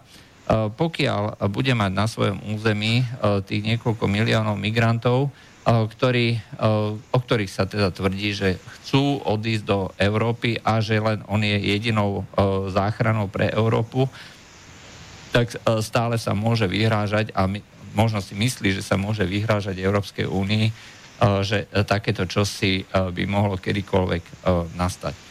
Takže to sú moje také dôvody, že prečo jedná tak ako jedná. Nemyslím si, že je šachistom toho, toho ruského typu, že si kroky rozvažuje so všetkými, so všetkými možnými variantami na 10 ťahov dopredu. No já nevím, bych eh, takhle, to, co jste řekl, tak to má bez zesporu racionální jádro a já, já se ani nepokusím to, eh, to spochybňovat, není sebe menší důvod. Eh, s jedním jediným momentem. Erdogan, vemte si, jak dlouho vládne, jak přežil, jak přežil vše, všechno možný. Přežil masové demonstrace, které proti němu byly, přežil vojenský půjč, Eh, přežil i ko, koordinovaný t, jaksi volební spojenectví jiných stran a vždycky v posledních 20 letech prakticky neprohrál volby. A jestliže se takhle dlouho držíte u moci, tak nemůžete být říčka okamžitých nápadů a momentálních emocí. Čili já bych ho vůbec, vůbec nepodceňoval co do, eh, co do strategie. Určitě je skvělý taktik. Jo to, to na každý pár. Eh, minimálně dovnitř svého státu. A, ale já bych ho ne, nepodceňoval ani jako stratega. Eh, to vidíte z té bleskové změny eh, postoje vůči, vůči Rusku. To, že když Bulhaři jak si odmítli South Stream, tak okamžitě, okamžitě nastoupil na jejich místo. A, a zatímco o Nord Streamu 2 se pořád diskutuje o tom, jestli teda ten Nord Stream, Nord Stream 2 jo nebo ne, tak eh, jak si Turkish Stream mm, že, že bude postavený a že bude uvedený do provozu, tak o tom nepochybuje, nepochybuje nikdo. Jo. On, to, on to okamžitě zvedl, ačkoliv, a, ačkoliv byl e, v pozici vedlejší větve toho, toho původního South Streamu, který měl jít přes Bulharsko. čili nepodceňoval by ho. Mm-hmm. A e, karta zahraničních Turků. E, karta zahraničních Turků samozřejmě platí.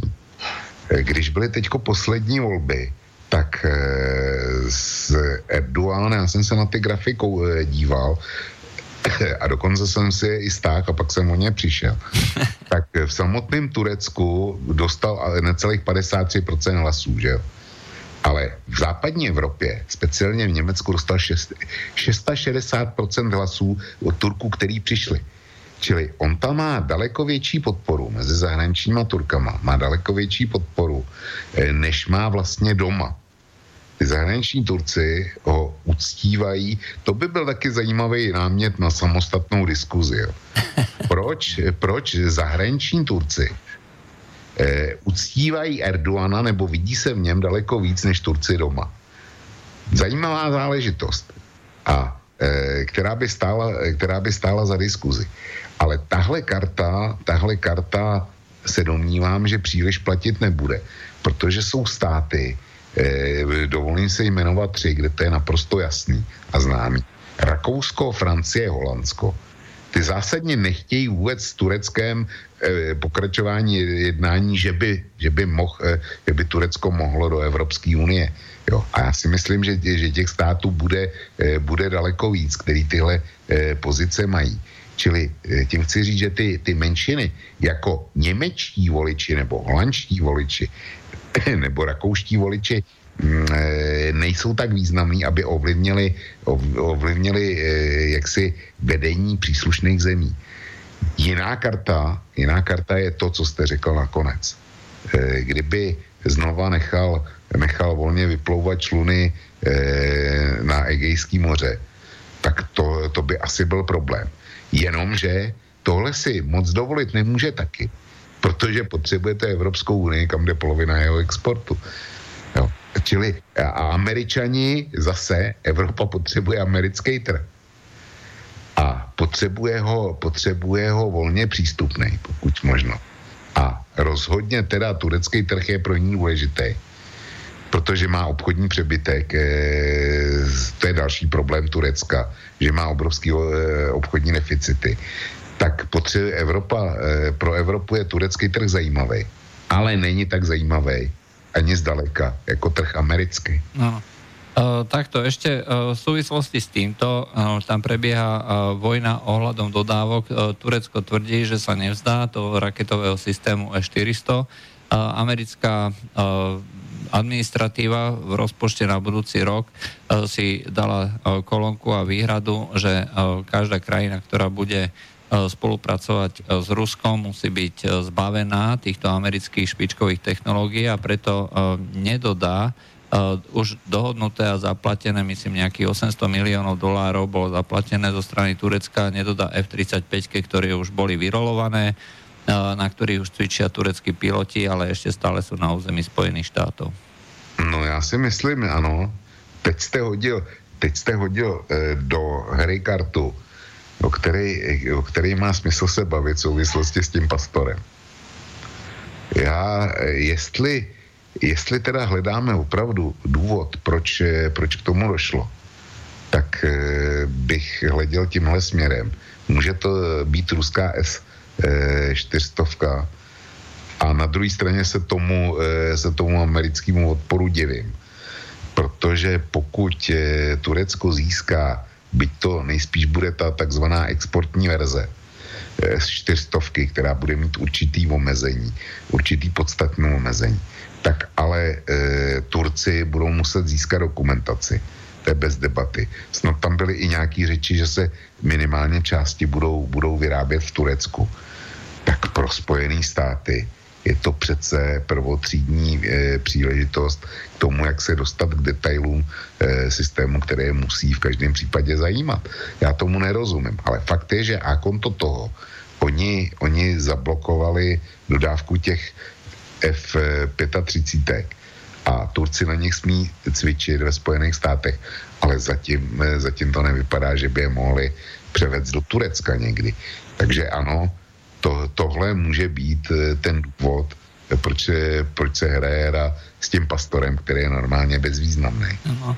Ja ešte k tým 400 poviem ako názor, čo som ja zachytil ako zo strany analytikov. Eh, samotný systém protizdušnej obrany, eh, má to slovo systém. Eh, protizdušná obrana nemá zmysel, pokiaľ je nejaká osamelá jednotka, osamelý radar sám u sebe, proste ten bude zničený v priebehu pár sekúnd, nie na začiatku každého konfliktu. Pokiaľ je to ale sieť, pokiaľ je, to, pokiaľ je tam veľké množstvo prostriedkov krátkeho, stredného a dlhého dosahu, pokiaľ sú radary, pokiaľ existujú nejaké tie veľké radary včasného varovania, tak uh, je predpoklad, že uh, každá takáto obrana bude tvrdým orieškom a nebude tak jednoduché ju zničiť a každý, kto sa bude chcieť cez toto dostať, tak musí počítať s obrovskými stratami. Uh, S-400 jedna nemá význam. A dôležité, prečo to sa Erdogan rozhodol pre takýto systém. Mimochodom podpísal zmluvy s Francúzmi a Talianmi na vývoji vlastného systému, takže budú vyvíjať sami. A prečo chce E400? No tak systém západnej proveniencie ako západného pôvodu môže mať nejaké nejaké slabé miesta, alebo treba z nejaké zadné dvierka alebo zadné vrátka, ktoré umožnia preniknúť e, západným lietadlám a súvisí to e, podľa toho, že on to nechce na protizdušnú obranu nejakých e, hociakých objektov, ale na protizdušnú obranu objektu, ktorý je dôležitý pre neho. Takže napríklad prezidentský palác. A nie pred Rusmi, ale pred západnými lietadlami. No, ty zadní dvířka může mít, eh, může mít a bavíme se o exportní verzi i ten, i ten ruský systém. A jestliže, eh, kdybych tohle měl teďko spekulovat já o tom, proč chce, eh, proč chce Erdogan nezávislý systém, tak si, nebo systém takovej, kde se bude spolíhat na to, že nebude mít zadní dvířka ze západní strany, tak já bych hledal úplně, úplně jiný, jiný cíl. A já už jsem to říkal kdysi eh, v jednom pořadu hodiny velká, když jsme se bavili o Turecku. Já se domnívám, že Erdogan se chce stát minimálně druhým Kemalem a Tatyrkem. Pokud ne někým větším. A velmi se bojím toho, že Turecko je další kandidát na členství v atomovém klubu. A e, Erdogan musí nutně počítat s tím, že pokud by se pustil do atomového vývoje, takže e, by e, rozhodně Západ s nějakýma velkýma sankcemi přišel, že, že m, islámskou bombu nebo respektive e, m, osmanskou bombu, že, že by prostě nechtěl a nechtěl, nechtěl připustit. Čili Eh, ten objekt, který by měl být střežený, bych neviděl jako prezidentský palác. Protože on z něho sem tam taky musí odjet, že jo? Ano. Nemůže být pořád na jednom místě.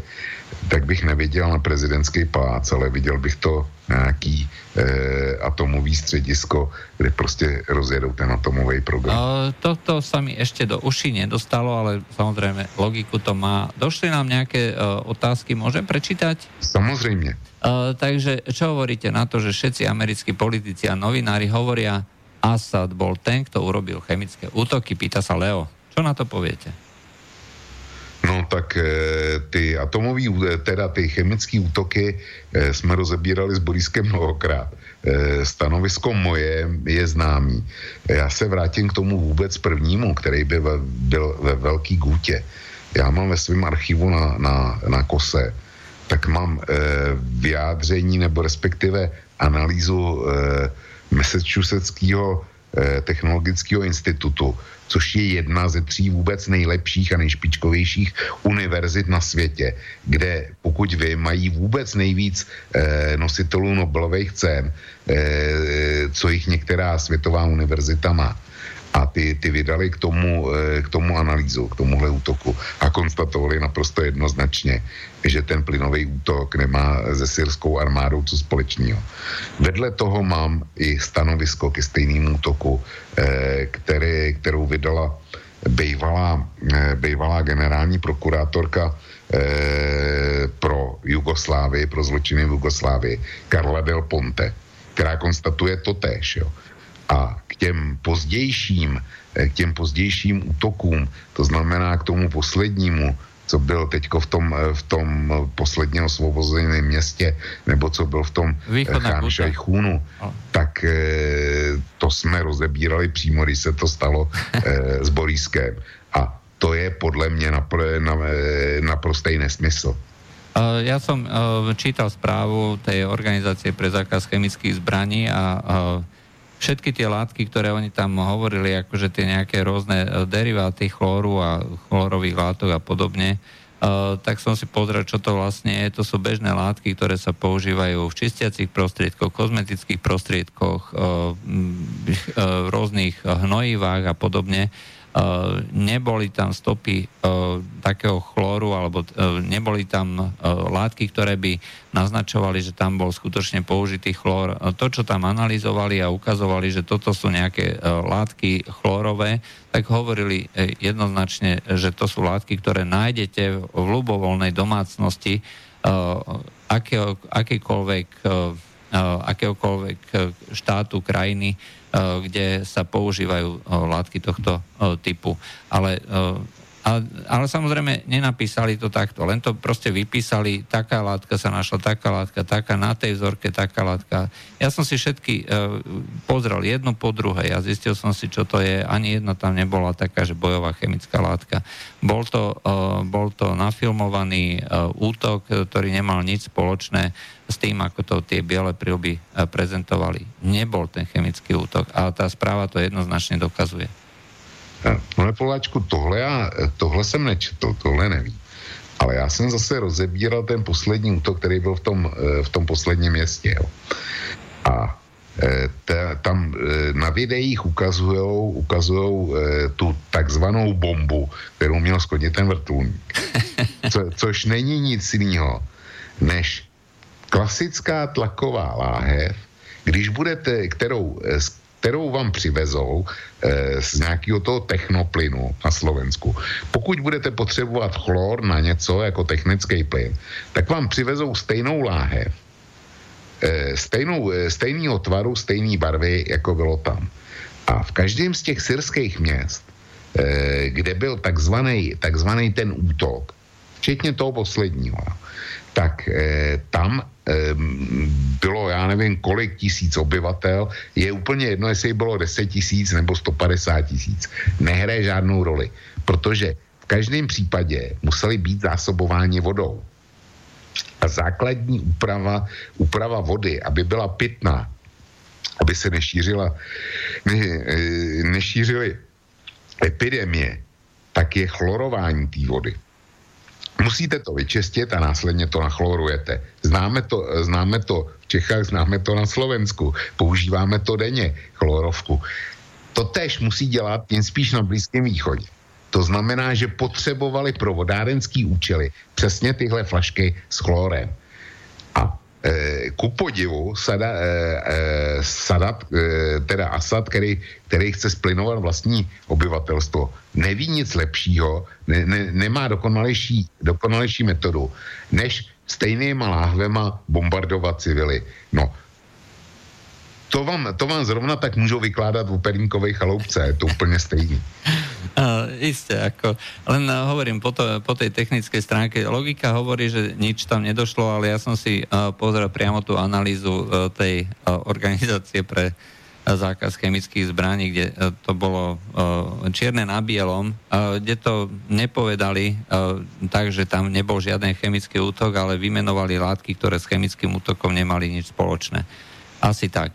Eh, ale čo sa týka eh, budúcnosti, ja osobne, si, eh, ja osobne pevne verím tomu, že táto metóda obviňovania z chemických útokov bude naďalej veľmi, veľmi populárna, minimálne v krajinách, ktoré sa nám nepáčia. Všade tam sa budú objavovať nejaké organizácie biele, žlté, šikme alebo čierne prílby, pretože sa osvedčili ako propagandistická zbraň, ako mnoho ľudí tomu verí, ako treba, tomu, treba to takto povedať. Máte tam nějaký další mail? Tohle jsme snad vypořádali. No, viete čo, to už len uh, nie len ako protestujú proti vašej prítomnosti, lebo uh, t- neustále uh, hovoríte uh, o Izraeli ako štáte, ktorý si chce presadiť svoje a vie si presadiť svoje. No ja s vami súhlasím, uh, toto je realita Blízkeho východu. Ako máte uh, štát, ktorý má uh, všetky možné a nemožné prostriedky na to, aby dopravil zbranie niekoľko tisíc kilometrov ďaleko, má e, minimálne tých 80 až 100 e, atomových hlavíc rozmiestnených všelikde, tak si tie podmienky bude diktovať práve táto krajina a nie nikto druhý. Hej, takže toto je realita Blízkeho východu a pokiaľ tú realitu opisuje či už vlk alebo ja, tak ja neviem, máme klamať, že takéto nič nie a Izrael bude zničený každým, každý druhý deň asi tak. To byl, e, já jsem to nezachytil na začátku, to byl posluchačský mail? Áno, to bol mail, hej, ale tak nebudem ho čítať, je dlhší a kde, e, kde sa vyjadrujú práve e, ku vám, že sa vyjadrujete, že hovoríte o Izraeli tak, ako hovoríte a že, že toto je, že to je nepriateľné. No, asi tak.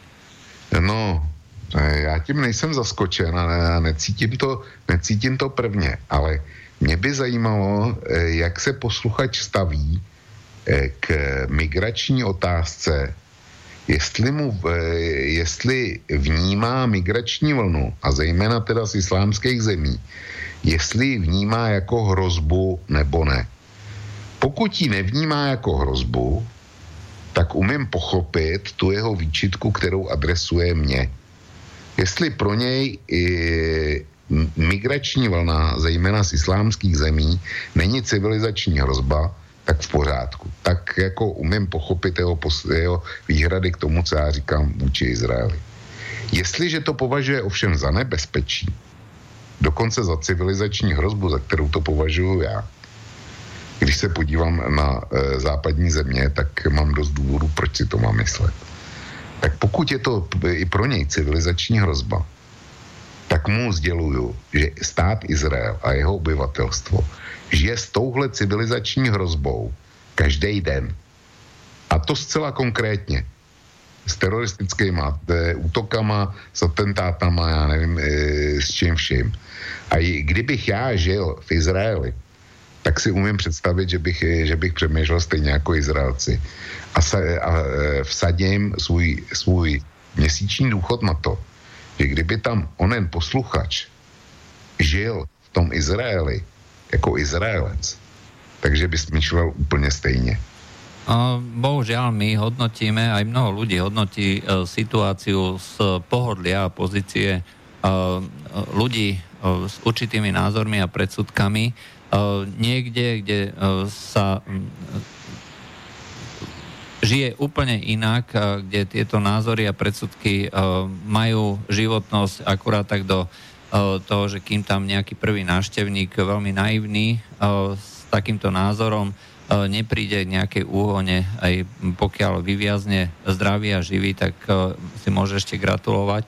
Ale faktom je, že Izrael reálne túto hrozbu musí riešiť tých 24 hodín denne, ako ste povedali, a e, pre neho je základným, e, základným tým kameňom politiky nedopustiť, aby nikde na Blízkom východe nevznikol nejaký hegemón, ktorý by ho mohol ohroziť. A je úplne jedno, že či je to či je to Egypt, či je to Turecko, či je to Sýria, vždycky bude robiť kroky, akékoľvek kroky, a to treba povedať úplne na rovinu a veľmi cynicky, a spolčí sa s kýmkoľvek. A toto napríklad ukazuje, že uh, izraelská politika je nesmierne uh, pragmatická a v mene toho, aby uh, treba šírili chaos na Blízkom východe a v oblasti Sýrie, pretože to, bolo, to bol ich cieľ po minulé roky, tak sa spojili treba so Saudami a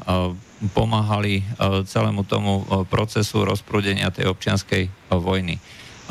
Zase E, môže sa nám to páčiť alebo nie. E, môj osobný názor je, že e, pokiaľ by Európska únia chcela tomuto zabrániť, tak by musela spraviť to, čo spravili Rusi, čo urobili, urobil zástupca izraelského veľvyslanca, podal rozhovor tým jednotlivým, teda podal rozhovor média, myslím, že to bolo Israel Times alebo nejaké také médium, kde povedal úplne jednoznačne, a to je bolo vhodné, že pokiaľ je tento fanúšik, eh, pokiaľ je tento človek fanúšik Ruska, tak tento človek, eh, zástupca, izraelského, teda zástupca ruského veľvyslanca v Izraeli povedal, Rusko bude brániť Izrael pred akýmkoľvek útokom.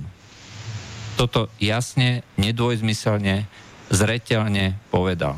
Rusko bude stáť na strane Izraela, pokiaľ dôjde, pokiaľ ho napadne akákoľvek, e, akýkoľvek e, štát, krajina alebo ktokoľvek. E, čiže prihlásili sa k obrane Izraela, pokiaľ by došlo k jeho nápadnutiu. Keby to spravila Európska únia, pokiaľ by chcela reálne riešiť tieto veci, postavila by tam svoje jednotky, ozbrojené jednotky a spustila by napríklad aj ozbrojenú palbu na kohokoľvek, kto by chcel zautočiť na Izrael, tak Izrael by mal dôvod s touto Európskou úniou jednať a snažiť sa robiť veci tak, aby aj tá Európska únia bola spokojná a možno aj ten poslucháč, aby bol spokojný. Rusi toto spravili, robia reálne kroky na to, aby ukázali Izraelu, že sa na nich môže spolahnúť. Výsledky vidno. Aj v tomto okamihu Benjamin Netanyahu, izraelský premiér, uh, už nemá vôbec námietky na to, aby uh, v Sýrii, v Damašku vládol Asad. Hovoril, rodina Asadovcov tu vládla 40 rokov, na Golanské vyšiny uh, nezaletela jedna jediná gulka. Takže ak to bude takto fungovať ďalej, tak budem spokojný. Toto je realita. A vyplýva práve z toho, že Rusko bolo ochotné tú realitu vnímať taká, aká je a nie také, ako to chcú vidieť oni. Asi tak. Já, já můžu uh, s, s, vám jedině zatleskat za, za to, co jste řekl.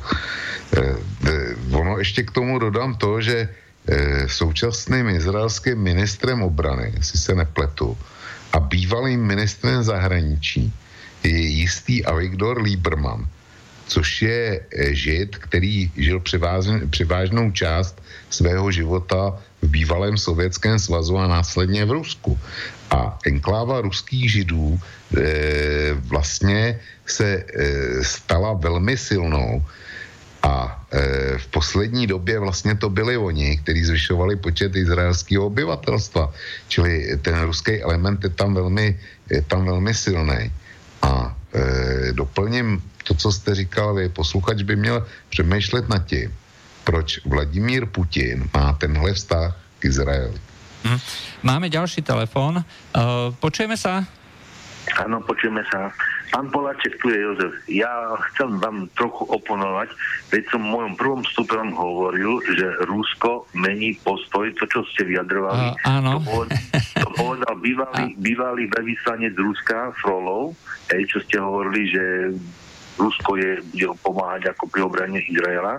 A teraz sa vyjadrujú v tom zmysle, ten nový, nový um, ruský veľvyslanec Izraeli sa vyjadrujú zreteľne, že e, keď uh, vlastne Izrael má takýto paranoický postoj a že vlastne stále útočí na Syrii, že nechce znášať dôsledky, ako keby v úvodzovkách uh, dali si ruky a dôjde nejakým útokom zo strany Syrie, takže vlastne Rusko nebude vo tomto zmysle asi naťahovať ako obranu. Ne, ako... Neviem, neviem vám v tomto nejako oponovať ani potvrdiť, keďže som ten rozhovor nečítal, len vás no, opravím. Opravím, no. ten prvý rozhovor podal zástupca ruského veľvyslanca, nie samotný veľvyslanec. No ja to viem o, o tom Frolovi, že to bol bývalý. No a dobre, ešte som sa vyjadriť čo hovoríte o Izraeli. Viete, ja môžem povedať, že ja si, si, som dosť citlivý na to, a keď sa aj hovorí o slovenskom štáte a o tom, aké má, má, aké má zodpovednosť bývalý e, slovenský notisov režim za deportáciu žedov. Ja som vždy obhajoval, aj e, som, teda obhajoval som postoj by som povedal, tých demokratických síl a odsudzoval som, budem odsudzovať, že to, čo sa dialo zo Slovensku, že to bolo ako neľudské, že koľko Židov do koncentračných táborov a uh, nikdy tomto nezmení. A v tomto som ja veľmi kritický uh, aj ku Kotlebovcom, hej, a vlastne e, som aj celá reku, ne, nebudem stále k tomu vystúpať, lebo už som mm. sa k tomu vyjadril párkrát, ale zase som kritické vo vzťahu k Izraelu, lebo Izrael takisto odkedy vznikol roku 48, e, tak e, poviem príklad, v mojich očiach e, mnohokrát koná ako, ako poviem príklad totalitný alebo nejaký štát, ktorý urobil toľko útokov rôznych teroristických po celom svete, však e, zoberme si len po po, po tom, jak jeho športovcov v Mníchove, že po celej Európe robil hon na všetkých tých a dokonca toľkých nevinných ľudí zamordovali vlastne, lebo si ich pomýlili s nejakými kvázi teroristami alebo s tým nejakým...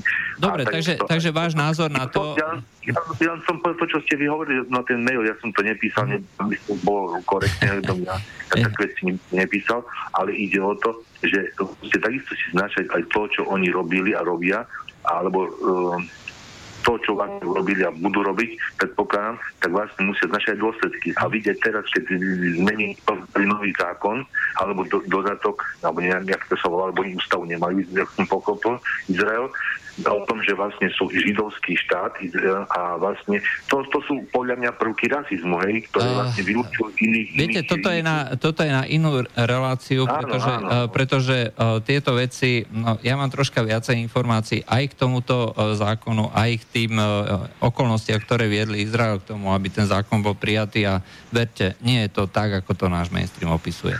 Dobre, uh, máte ešte Dobre. niečo konkrétne? Nie, všetko. Dobre, ďakujem za...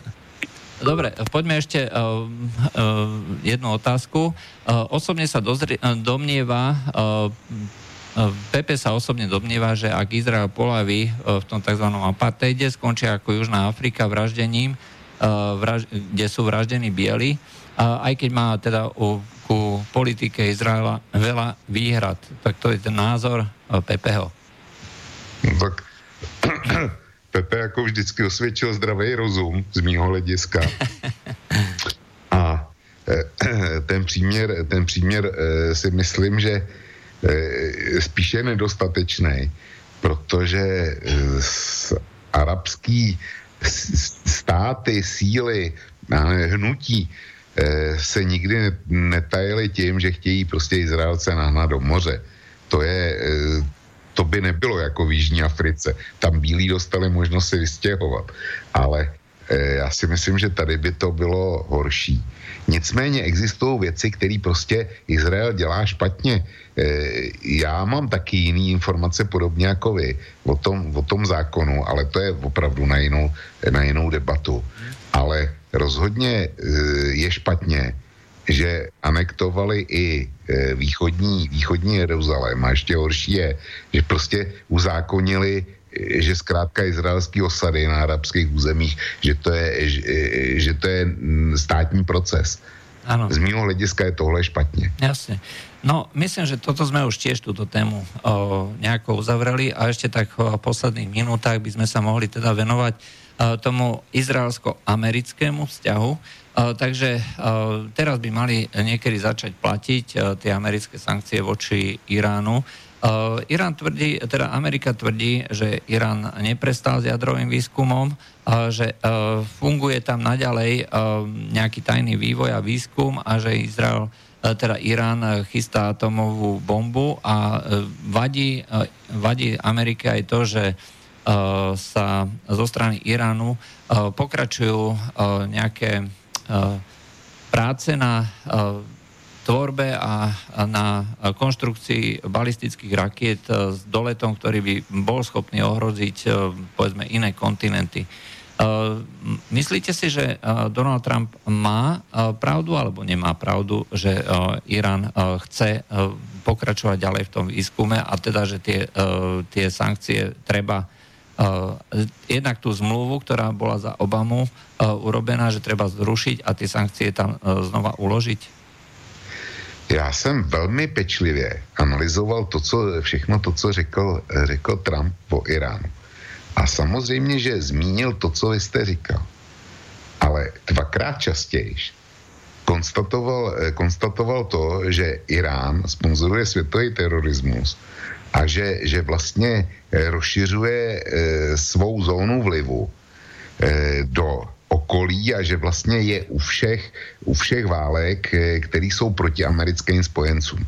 Znamená, že ohrožuje Izrael, že podporuje Asada proti, proti těm demokratickým silám takzvaně, že sponzoruje tu část nějakých těch hůdských, nebo jak se jmenují, povstalců v Jemenu a tak dále a tak dále. E, a tohle bylo zmiňováno minimálně dvakrát častěji, než ty řeči o tom, že porušuje atomovou dohodu, že vyvíjí rakety a tak dále. Myslím si, že, že ten vývoj raket nebyl předmětem té dohody, které já říkám atomová. A e, čili, když to schrnu, já jsem si celkem jistý, že Trumpovi nejde o to, že by Irán vyvíjel atomový zbraně. Že takhle to není. Může vyvíjet a zdokonalovat, zdokonal, zdokonalovat ty rakety. To si myslím, že, že asi dělat budou. Ale nevěřím tomu, že vyvíjejí, že eh, dál jedou v atomovém programu. Ale především, o co jde, je zkrátka, že e, Iránci pronikají politicky a vojensky do okolí. A nedělejme si iluze, že iránští ajatoláhové jsou, jsou něco jiného než fanatický eh, muslimští kazatelé v západní Evropě. To je úplně stejný. To, to akorát ty se od nich liší pouze tím, že patří k sunnické větvi, eh, k sunnické větvi islámu. Ale ty by zavedli eh, eh, chalifát a právo šaria zrovna tak nekompromisně na celém světě, kdyby mohli. Jako by to zavedli, zavedli eh, salafistický eh, eh, kazatelé eh, ze Saudské Arábie, kdyby mohli. A eh, Američani tady kry, kryjou svůj, svůj zájem, protože je to teokracie. A je to teokracie k ním nepřátelská. Která navíc chce vytlačit z toho kolbiště Berského zálivu a arabského polostrova jejich spojence Saudskou Arábii. To si myslím, že je předmětem Nemôže byť tlak Ameriky, ktorý môže viesť zase k neočakávanému bližšiemu prepojeniu Ruska a Iránu k podstate kontraproduktívny, pretože za Obamu tlak Ameriky na Rusko viedol k strategickému spojenectvu Ruska a Číny, aspoň tak sa to dneska javí, čo mnohí, mnohí geopolitici považujú za hrozbu. No já to považuji e, za hloupost, za, za, za historickou hloupost západního světa, že tlačí na Rusko a, a, a tlačí ho směrem k Číně. A spojení, spojení Irán-Rusko e, z dlouhodobého hlediska si myslím, že, že Rusko e, nemá zájem na silným, na silným Iránu. Už teda vzhledem k tomu, že má asi tak největší eh, ze všech evropských států, tak největší islámskou menšinu. Má právě Ruská federace. Eh, a Irán, pokud, eh, pokud bude moc prodávat ropu a plyn, tak to prostě bude bohatý stát, který svý peníze bude, bude určitě používat zejména k šíření svého vlivu. No a to, což bude nutně znamenat i vliv na, muslim, eh, na muslimskou komunitu Ruské federace. Čili z dlouhodobého hlediska eh, si myslím, že to nemůže fungovat. A Západ eh, tlakem na Rusko dosáhne jenom toho, že, Ruska, že Rusko prostě prodá si vyspělý eh, zbraňový technologie Iráncům. Jestli tohle Západ chce, no, tak jo, tak to uh, Lebo Rusi už sa vyjadrili, že uh, budú ochotní investovať v prípade teda, že Irán postihnú sankcie až nejakých 50 miliard dolárov Eh, do rôznych projektov, čiže eh, viac menej by si tam ohriali svoj piesoček a, a, a vybudovali eh, tam nejaký hm, priemysel, či už na skapalňovanie zemného plynu, alebo nejaké, nejakú výrobu polotovarov, chemických polotovarov, ktoré sú takisto veľmi dobre predateľné. Toto je niečo, čo zase nejakí ďalší analytici hovoria, lebo tak ako v minulosti bola Eh, bola veľká antipatia medzi eh, Ruskom a medzi Čínou. Eh, konec koncov v 19. storočí Rusi od Číňanov si alebo donútili ich, aby podpísali zmluvu o dozdaní vonkajšieho Manžuska, kde je dneska Vladivostok, Chabarovza a tieto ďalšie mesta. Aj čiže to, bol, to, je, to, to som hovoril, že vonkajší, vonkajšie Manžusko, ktoré si v minulosti nárokovala Čína. No a táto antipatia e, pretrvávala až do dnešných e, dní a naraz sa z toho stalo strategické spojenectvo. E, Irán a respektíve Perská ríša v minulosti a Rusko alebo Ruské impérium bojovali o celé, dá sa povedať, stáročia, keď Rusko prenikalo do Strednej Ázie, o vplyv Strednej Ázie, čiže majú takisto veľmi dlhú históriu vzájomných bojov. A takéto niečo, že čo by ich dalo dokopy, by z môjho pohľadu mohlo fungovať e, tiež e, ako, a respektíve by mohlo byť hodnotené ako strategická chyba. No, e, co já vím, tak v Rusku je poměrně velká vlivná skupina kritiků rostoucího spojenectví Čín, eh, Rusko-Čína. A já, to, já tomu rozumím, já to sdílím taky, ale jestliže na Rusko jsou uvalované sankce, jestliže to je, te, jestliže je Moskva v roli toho věčně zlýho kluka, světového zlýho kluka a Čína zbývá jako, jako jediný řešení a jediný spojenec, tak, tak prostě k tomu spojenectví dojde. Ale na druhé straně velice rozumím prezidentu Trumpovi, který jako první americký prezident pochopil, že příští fatální střed e, pro Spojené státy je střed v Tichém oceánu a je to střed s Čínou. Jo. A e, americké elity a západoevropské elity nevědí nic lepšího, než Čínu která skupuje strategické podniky. Čínu, která krade ve velkým, ve velkým eh, jaksi patenty a know-how. Eh, Čínu, která skupuje západní dluhy. Čínu, která skupuje strategické naleziště strategických surovin po celém světě, Čínu, která skupuje, eh, skupuje přístavy a letiště eh, po celém světě, staví, eh, dělá projekt hedvábní stezky, tak obohacuje o ruskou surovinovou základnu a o ruský, o ruský prostory. Já tomu nerozumím. Přitom ten konflikt eh, Západ, nebo respektive Spojený státy plus Západ versus Čína, to není otázka, jestli vznikne. Eh, jediný k řešení je, kdy vznikne a za jakých podmínek. O, toto, toto nie je vôbec akože žiadna uh, novinka.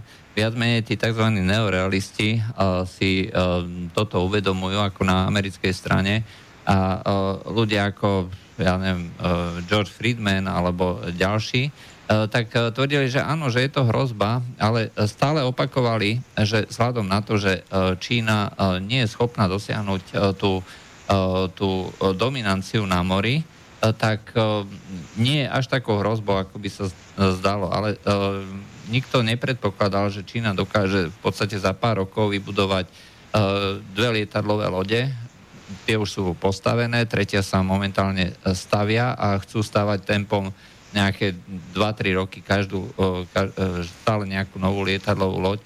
Čiže oni sa dostanú z toho svojho bazéna, ale čo je hlavné, tak majú k dispozícii tú hodvábnu cestu, ktorú nemôže Spojené štáty nejako uzavrieť, nejako ohroziť, pretože vedie mimo tých námorných trás, vedie súšou a tým pádom je to, Čína má k dispozícii E, možnosť komunikovať so svojimi partnermi, dodávateľmi, odberateľmi bez toho, aby to nejakým spôsobom mohla, e, mohli Spojené štáty ohroziť. Toto je niečo, čo e, práve poskytuje Rusko a toto si málo kto uvedomil. No, námořní síly. Za prvně Čína. Překotným tempem, vy jste zmínil letadlový lodě, ale Čína překotným, překotným tempem dohání americké námořní kapacity. A vedle toho, eh, pokud vím, proskakují informace, že spolu s Ruskem Čína dneska je vedoucí mocností a e, možná teda už i vedoucím výrobcem v oblasti hypersonických zbraní, proti kterým není, není obrana. Protiraketová obrana na tyhle hypersonické zbraně nestačí.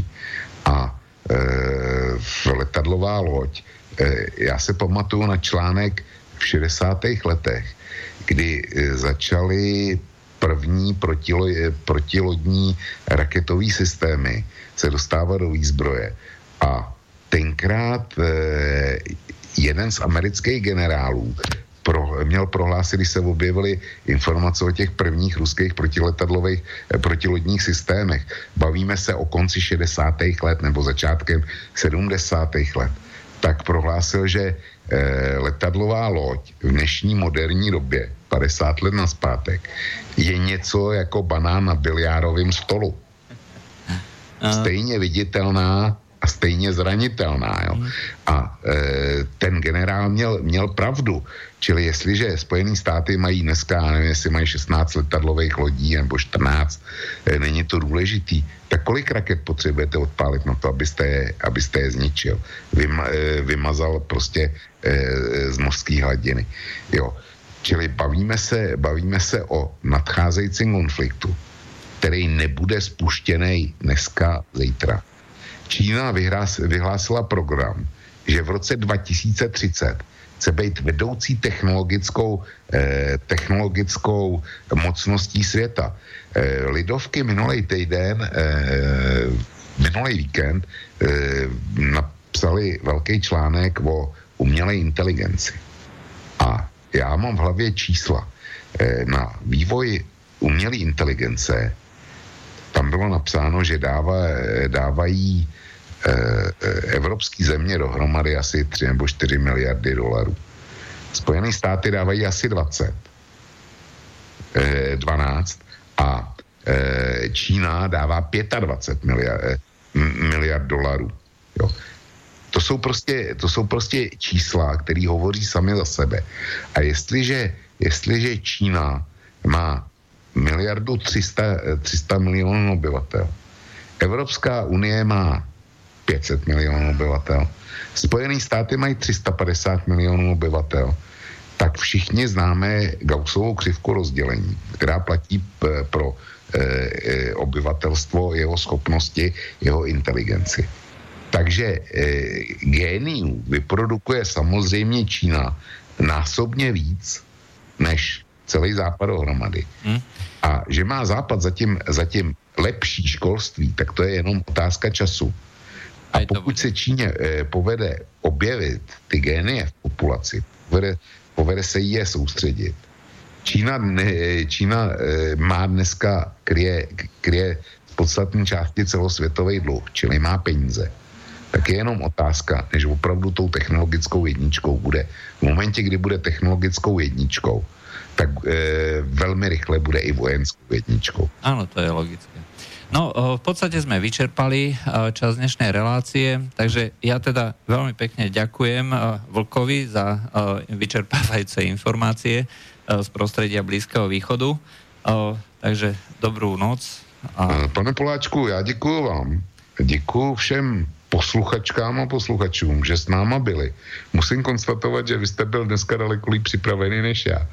E, což e, jaksi je vám ke cti. A ještě jednu věc musím zmínit. Já jsem k ní chtěl, e, já jsem s ní chtěl začít, ale protože nekomentoval Borísek, tak jsem, tak jsem na to zapomněl. A měl jsem to připravený tak aspoň nakonec.